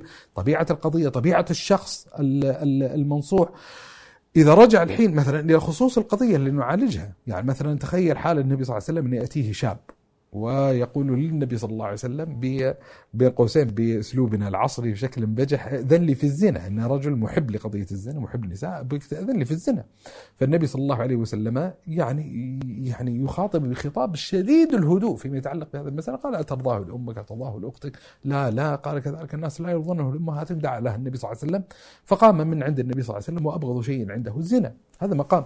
فقص أن مراعاة الأحوال هذه قضية مهمة جدا. عندنا مثلا أثر مروي عن ابن عباس بس يعبر عن هذه الفكرة. عندك أن أتاه رجل يسأله هل للقاتل من توبة؟ فقال نعم. وأتاه رجل آخر فقال هل للقاتل توبة؟ هل للقاتل المؤمن من توبة؟ قال لا. ف يعني أثر مروي بس هو بغض النظر عن عن تثبيت صحته من عدم تثبيت صحته، هو موطن الشاهد أن جاء العلماء يفسرون. قال أما الرجل الأول أتى له بعدما مارس القتل و متأثر الآن يريد أن يتوب الله عز وجل، فقال له نعم لك توبة. وأما الثاني يريد أن يتذرع يتستر بقضية التوبة من أجل أن يقتل، فقال له لا. فهو طبيعة طبيعة القضية توجب الاختلاف في طبيعة المعالجة. ولذا من المجالات اللي أنصح بمطالعتها وقراءتها في مجال سيرة النبي صلى الله عليه وآله وسلم، كيف كان النبي صلى الله عليه وسلم يتفاعل مع أخطاء الصحابة وكيف كان يصوبها. ترى يعني هي متنوعة، يعني متنوعة ودرجات فيها رمادية، مو قصة حتى ليست فيها قضية الشدة وقضية اللين، مش كذا المسألة. لأن أحيانا قد قد يصير الشدة في قالب لين، هذا الطريف الموضوع. يعني خذ مثلا مثلا عندنا قصة قصة لمؤذن النبي صلى الله عليه وسلم أبو محذورة، يعني لما قفل النبي صلى الله عليه وسلم والصحابة راجعين من حنين وأذن مؤذن النبي صلى الله عليه وسلم، كان مجمع مجموعة من من الصبي يعني وبينهم أبو محذورة، يعني يسخرون من الأذان، يحاكون الأذان ويسخرون منه. فبلغ السخرية هذه سمع النبي صلى الله عليه وسلم فدعاهم فقال من منكم الذي كان يحاكم مؤذن آنفا؟ فأشاروا كلهم إليه. يقول أبو محذورة وقد صدقوا إني أنا اللي كنت أفعل هذه الفعلة. فصرفهم النبي صلى الله عليه وسلم وسبقاني وقال له قم فأذن. يعني لاحظ الحين، طيب الحين هل هذا من اللين ولا من الشدة اللي هو مطالبته بالفعل الذي كان يعني يسخر منه؟ وأخذ النبي صلى الله عليه وسلم يلقنها الأذان وفعلا أذن، ثم أخذها النبي صلى الله عليه وسلم ومسح على جبهته مرتين ومسح يعني على صدره ثم مسح على كبده ودعا الله عز وجل له، حتى يعني صار أحب شيء إليه النبي صلى الله عليه وسلم وأحب شيء إليه أن يؤذن له. فاستأذن النبي صلى الله عليه وسلم في أن يؤذن له بمكة، فكان مؤذن النبي صلى الله عليه وسلم بمكة أبو محذورة. واحد الروايات المتعلقة في صيغة الأذان هي صيغة أبو محذورة اللي تختلف عن صيغة بلال. مثلا قصة يمكن أطرف من هذه القصة، قصة أحد الصحابة خوات بن جبير.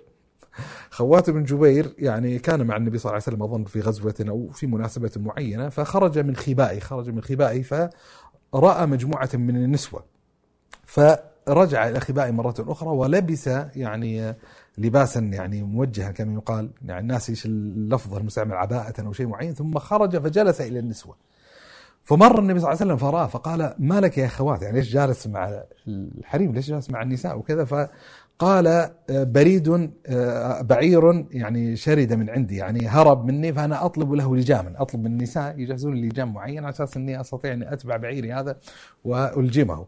فالنبي صلى الله عليه وسلم تركه، وكل ما رآه النبي صلى الله عليه وسلم بعد ذلك قال ما فعل شراد جملك يا خوات يا أبا عبد الله؟ يعني كان يكنيه النبي صلى الله عليه وسلم ما فعل شراد جملك، يعني الشيء اللي تستطيع أن هذا إيش اللي حصل فيه وكذا. ف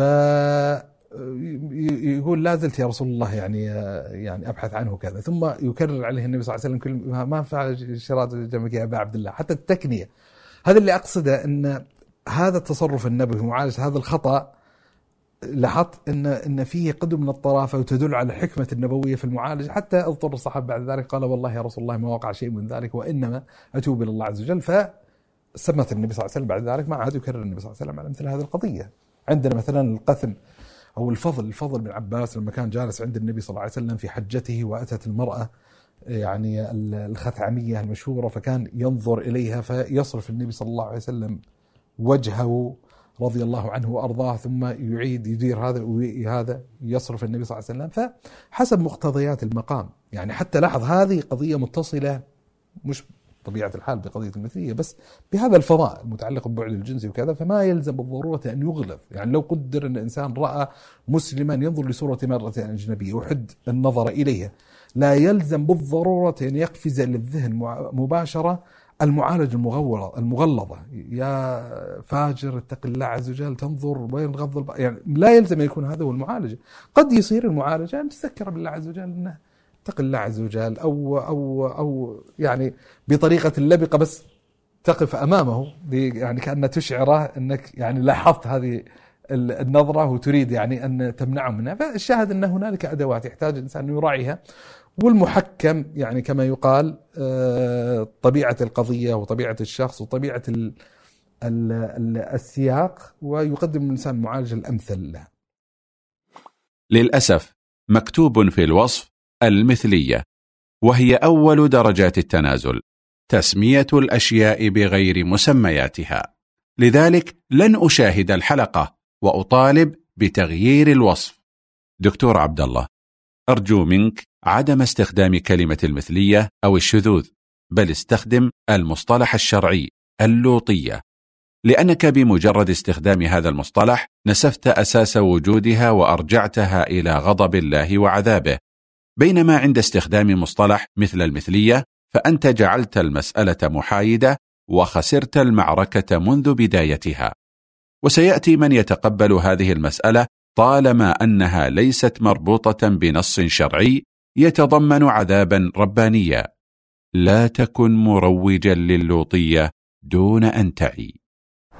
والله السؤال هذا كنت يعني يعني سأغتفره لو الإنسان يعني تأنى قليلا. يعني أحد الأخلاق الإسلامية اللي ينبغي تكون حاضرة في نفوسنا فكرة الأناة. النبي صلى الله عليه وسلم تحدها أحد صحابته الأشج أشج عبد القيس لما قال إن فيك خصلتين يحبهم الله ورسوله، الحلم والأناة.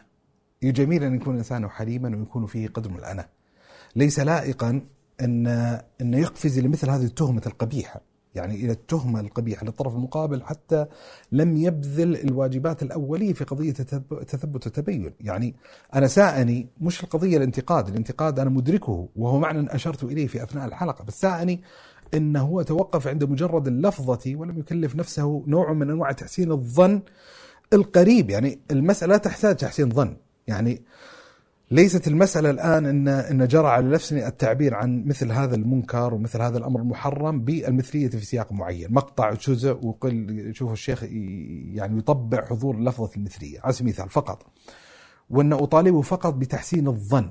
أن ترى يعني مثل ما قال عمر رضي الله عنه وأرضاه، احمل كلام صاحبك يعني على أحسن ما تجد حتى يأتيك منه ما لا تقدر عليه، وقول محمد سيرين إذا بلغك عن أخيك شيء فأحمله يعني على يعني حاول أن توجد له عذرا، فإن لم تجد له عذرا فقل في نفسك لعل له عذرا لا أعلمه.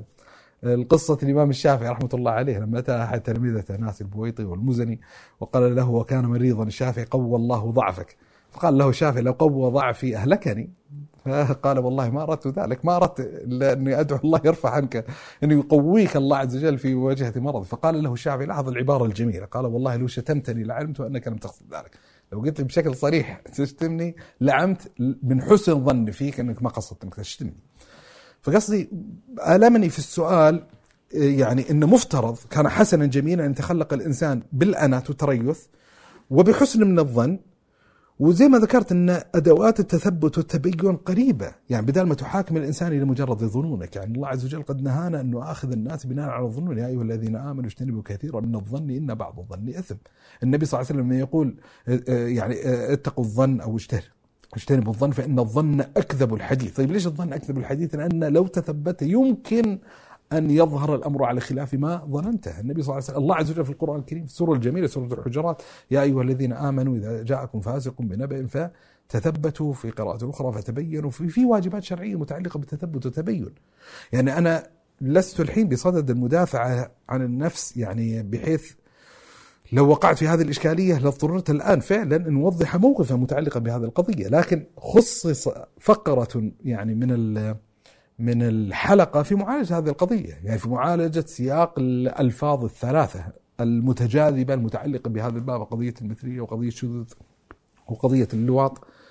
وذكرت يعني وجهة نظر فيما يتعلق بهذه القضية، ممكن تختلف معي في وجهة النظر اللي قدمتها، لا بأس، تطرح سؤال متعلقة أنه يخالفك في مثل هذا، لكن ما أظن أن من اللائق المقبول أن يقفز الإنسان إلى هذا المربع ويقول لك بمجرد ما جرى في صندوق الوصف لفظة المثلية أني لن أشاهد الحلقة والمطالب بتغير، وهو أظن مفترض أن يكون إذا كان مهتم بهذا الملف ومثل هذا الغير موجود عنده يدرك، وهذه أحد الملف اللي نبهت إليه في بداية الحلقة، أن نحن مبتلين بمنصات ليست حيادية، ترى في خوارزميات شغالة.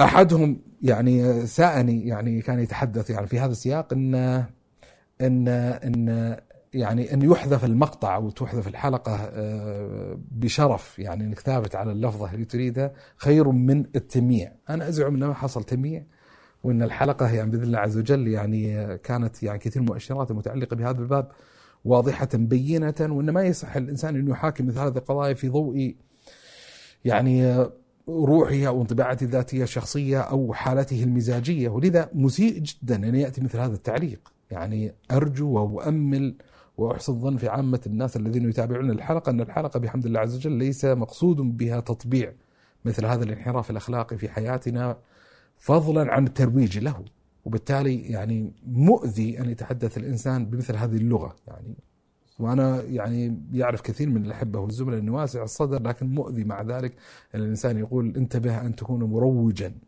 لللفظة القبيحة التي ذكرها من غير أن تعي. لا، بحمد الله عز وجل عندنا قدر من الوعي يحصننا بإذن الله عز وجل أن نقع في مثل هذه الإشكالية مثل هذه الهوة. وأظن أن من شاهد الحلقة من أول دقيقة إلى آخر دقيقة لا يمكن أن يخرج مثل هذا الانطباع المتخلق من روح هذا السؤال. هل نتعامل مع السيولة الجندرية والميول الشاذة على أنهما نفس الشيء أو نفرق بينهما؟ هل فرق الشرع بين المسألتين؟ موضوع السيولة الجندرية وقضية وقضية المثلية الجنسية، لا، هم فضائين مختلفين، يعني فضائين مختلفين. يعني هو جرى الحديث أن أن السياق الذي يناقش في موضوع الشذوذ الجنسي هو سياق سيل فيه المفاهيم المتعلقة بالأبعاد الجنسية، يعني يعني أن أن لا يوجد حتى هنالك صلابة متعلقة بهذا الفضاء عموما. يعني هناك جملة مفاهيم اللي قاعدة تتحرك بشكل متسارع جدا، وفي ظل هذه الحركة المتسارعة جدا بعد تأتي قضية الشذوذ لترحل الأحكام المتعلقة بها. ولذا لو لو قدر الإنسان تابع المشهد الغربي على سبيل المثال قبل عشرين ثلاثين أربعين خمسين سنة، إيه فموقفه مختلف جذريا عن موقفه من قضية المثلية الجنسية والشذوذ الجنسي في السياق الموجود الآني. فجزء من ذلك عائد إلى فكرة السيولة الجندرية، فكرة التفريق بين الهوية البيولوجية للإنسان وبين هويته الاجتماعية في السياق الجنسي. أه وهل هناك قدر من التقاطع؟ يعني محتمل، يعني محتمل يعني هذه مسألة تحتاج إلى المناقشة المختصين المتعلقين بمثل هذا الفضاء والمجال. لكن هل هما متطابقان؟ لا، مو متطابقان. ما موقف الشرع من هذه القضية؟ مسألة ال مسألة الجندر على سبيل المثال هي مسألة اصطلاحية، والمشكلة الحقيقية الكبيرة المتعلقة بالمصطلحات في النظر الشرعي هو في ترتيب الأحكام عليها. يعني الشريعة لا تتحفظ ابتداء من قضية المصطلح، المصطلحات يعني في كثير منها هي نوع من أنواع الإجراءات الفنية لتقريب وتذليل المفاهيم والمعاني. يعني بدل ما الإنسان يعبر عن فكرته بجملة مطولة يستطيع أن يختزن هذه الجملة المطولة في مصطلح. طيب فهل هنالك تحفظ شرعي المبدأ وضع المصطلحات على الجمل المفاهيم؟ نقول لا، ممكن يصير نوع من أنواع التحرير الفني لقضية المصطلح، وأن ترى ليس ضابطا ليس جامعا مانعا. في يعني في أشياء كثيرة متعلقة ما بندخل في لجنة لجنة العلوم المنطقية والضوابط المتعلقة في قضية وضع المصطلحات ووضع ال ال ما يعبر عنه بالقول الشارح أو يعني أو التصورات وغيرها. يعني آسف، التصورات هي هي تدرك من خلال الحد أو التعريف أو القول الشارح. لكن المشكلة الأساسية يعني في النظر الشرعي في ترتيب الأحكام عليها. فهل لمفهوم الجندر إشكاليات في النظر الشرعي؟ أنا أزعم نعم، لأن يراد من تبرير هذا المفهوم يعني تصورات شرعية معينة. أما قضية المثلية هذه مهما ذكرت شرحناها في تفاصيلها في الحلقة. عنوان الحلقة يسلم ضمنيا لتلك الفئة احتكارها ظاهرة قوس قزح كرمز لهم، لكن الطرح ممتاز، بارك الله فيكم وزادكم علما ونفع بكم. اللهم امين، جزاك الله خير على على ابتهاجك بالحلقه. بالنسبه لل التحفظ على الشعار يعني قوس قزح، الحقيقه جدا متفق مع السائل، يعني ما اخفيك لما جينا نضع عنوان الحلقه كان في تردد حتى في استخدام هذا الشعار، وعلى المستوى الشخصي كنت ما بقول معارضين لكن لست محبذين، يعني كنت اتمنى ان هنالك عنوان يعني يمكن أن يظل الخوارزميات متعلقة بهذا الباب، وفي نفس الوقت لا يلزم بالضرورة أن يكون ألوان الطيف قوس قزح، لأن حتى على المستوى الإنساني والمستوى الشخصي في نوع من أنواع العلاقة العاطفية والوجدانية مع هذه الظاهرة الطبيعية، هي مثيرة للبهجة، يعني هي آية من آيات الله عز وجل، يعني من الظلم لمثل هذه الآية أن أن تحتكر في هذا السياق. لكن في المقابل عندنا مأزق يعني يستطيع الإنسان يعبر أما وقد قيل، يعني النبي صلى الله عليه وآله وسلم يعني من التعبيرات اللطيفة اللي جرت على لسانه أن تزوج رجل امرأة فأتت عجوز فقالت إني قد أرضعت فلان، أو يعني ذكر معين أرضعتكم أو كذا، فأتى ذلك الصحابي للنبي صلى الله عليه وسلم مستشيرا ماذا يفعل الحين، إن في حديث في شهادة معينة إن وقع الرضاع بينه وبين من عقد عليها وتزوجها، فقال النبي صلى الله عليه وسلم أما وقد قيل، يعني أما وقد قيلت الشهادة. فأنا أحيانا استجلب هذه الفكرة أن أحيانا نبتلى بقضية معينة تستدعي موقفا منا، فإذا عتب علينا نقول أما وقد قيل، يعني الشعار هذا خلاص بدأ يتخذ فعليا، بحيث أن حتى الحين نجد نحن حرجا في استخدام مثلا الإيموجي المتعلق بهذه القضية، أن يعني ما يستطيع الإنسان، مثلا عندك صور كثيرة جدا تقدر تضعها كصورة شخصية في تويتر على سبيل المثال أو فيسبوك أو أي مناسبة صورة شخصية، تضعك صورة معينة، صور كثيرة تقدر تحط صورة شجرة، صورة الشمس، صورة قمر، صورة سحاب، لكن سيساء فيك الظن لو وضعت صورة قوس قزح أو صورة ألوان الطيف على سبيل المثال. طيب ليش يساء الظن؟ لأن بدأ يتشكل صورة ذهنية عمن يتداول استعمال هذا الشعار، فمن هنا يعني وجدنا مناسبة أن يوضع الشعار هذا لي يعني لاعتبار يعني فني، ولأن يعني له مدلول، له اتصال بهذه القضية، وإلا يعني أتفهم الانزعاج.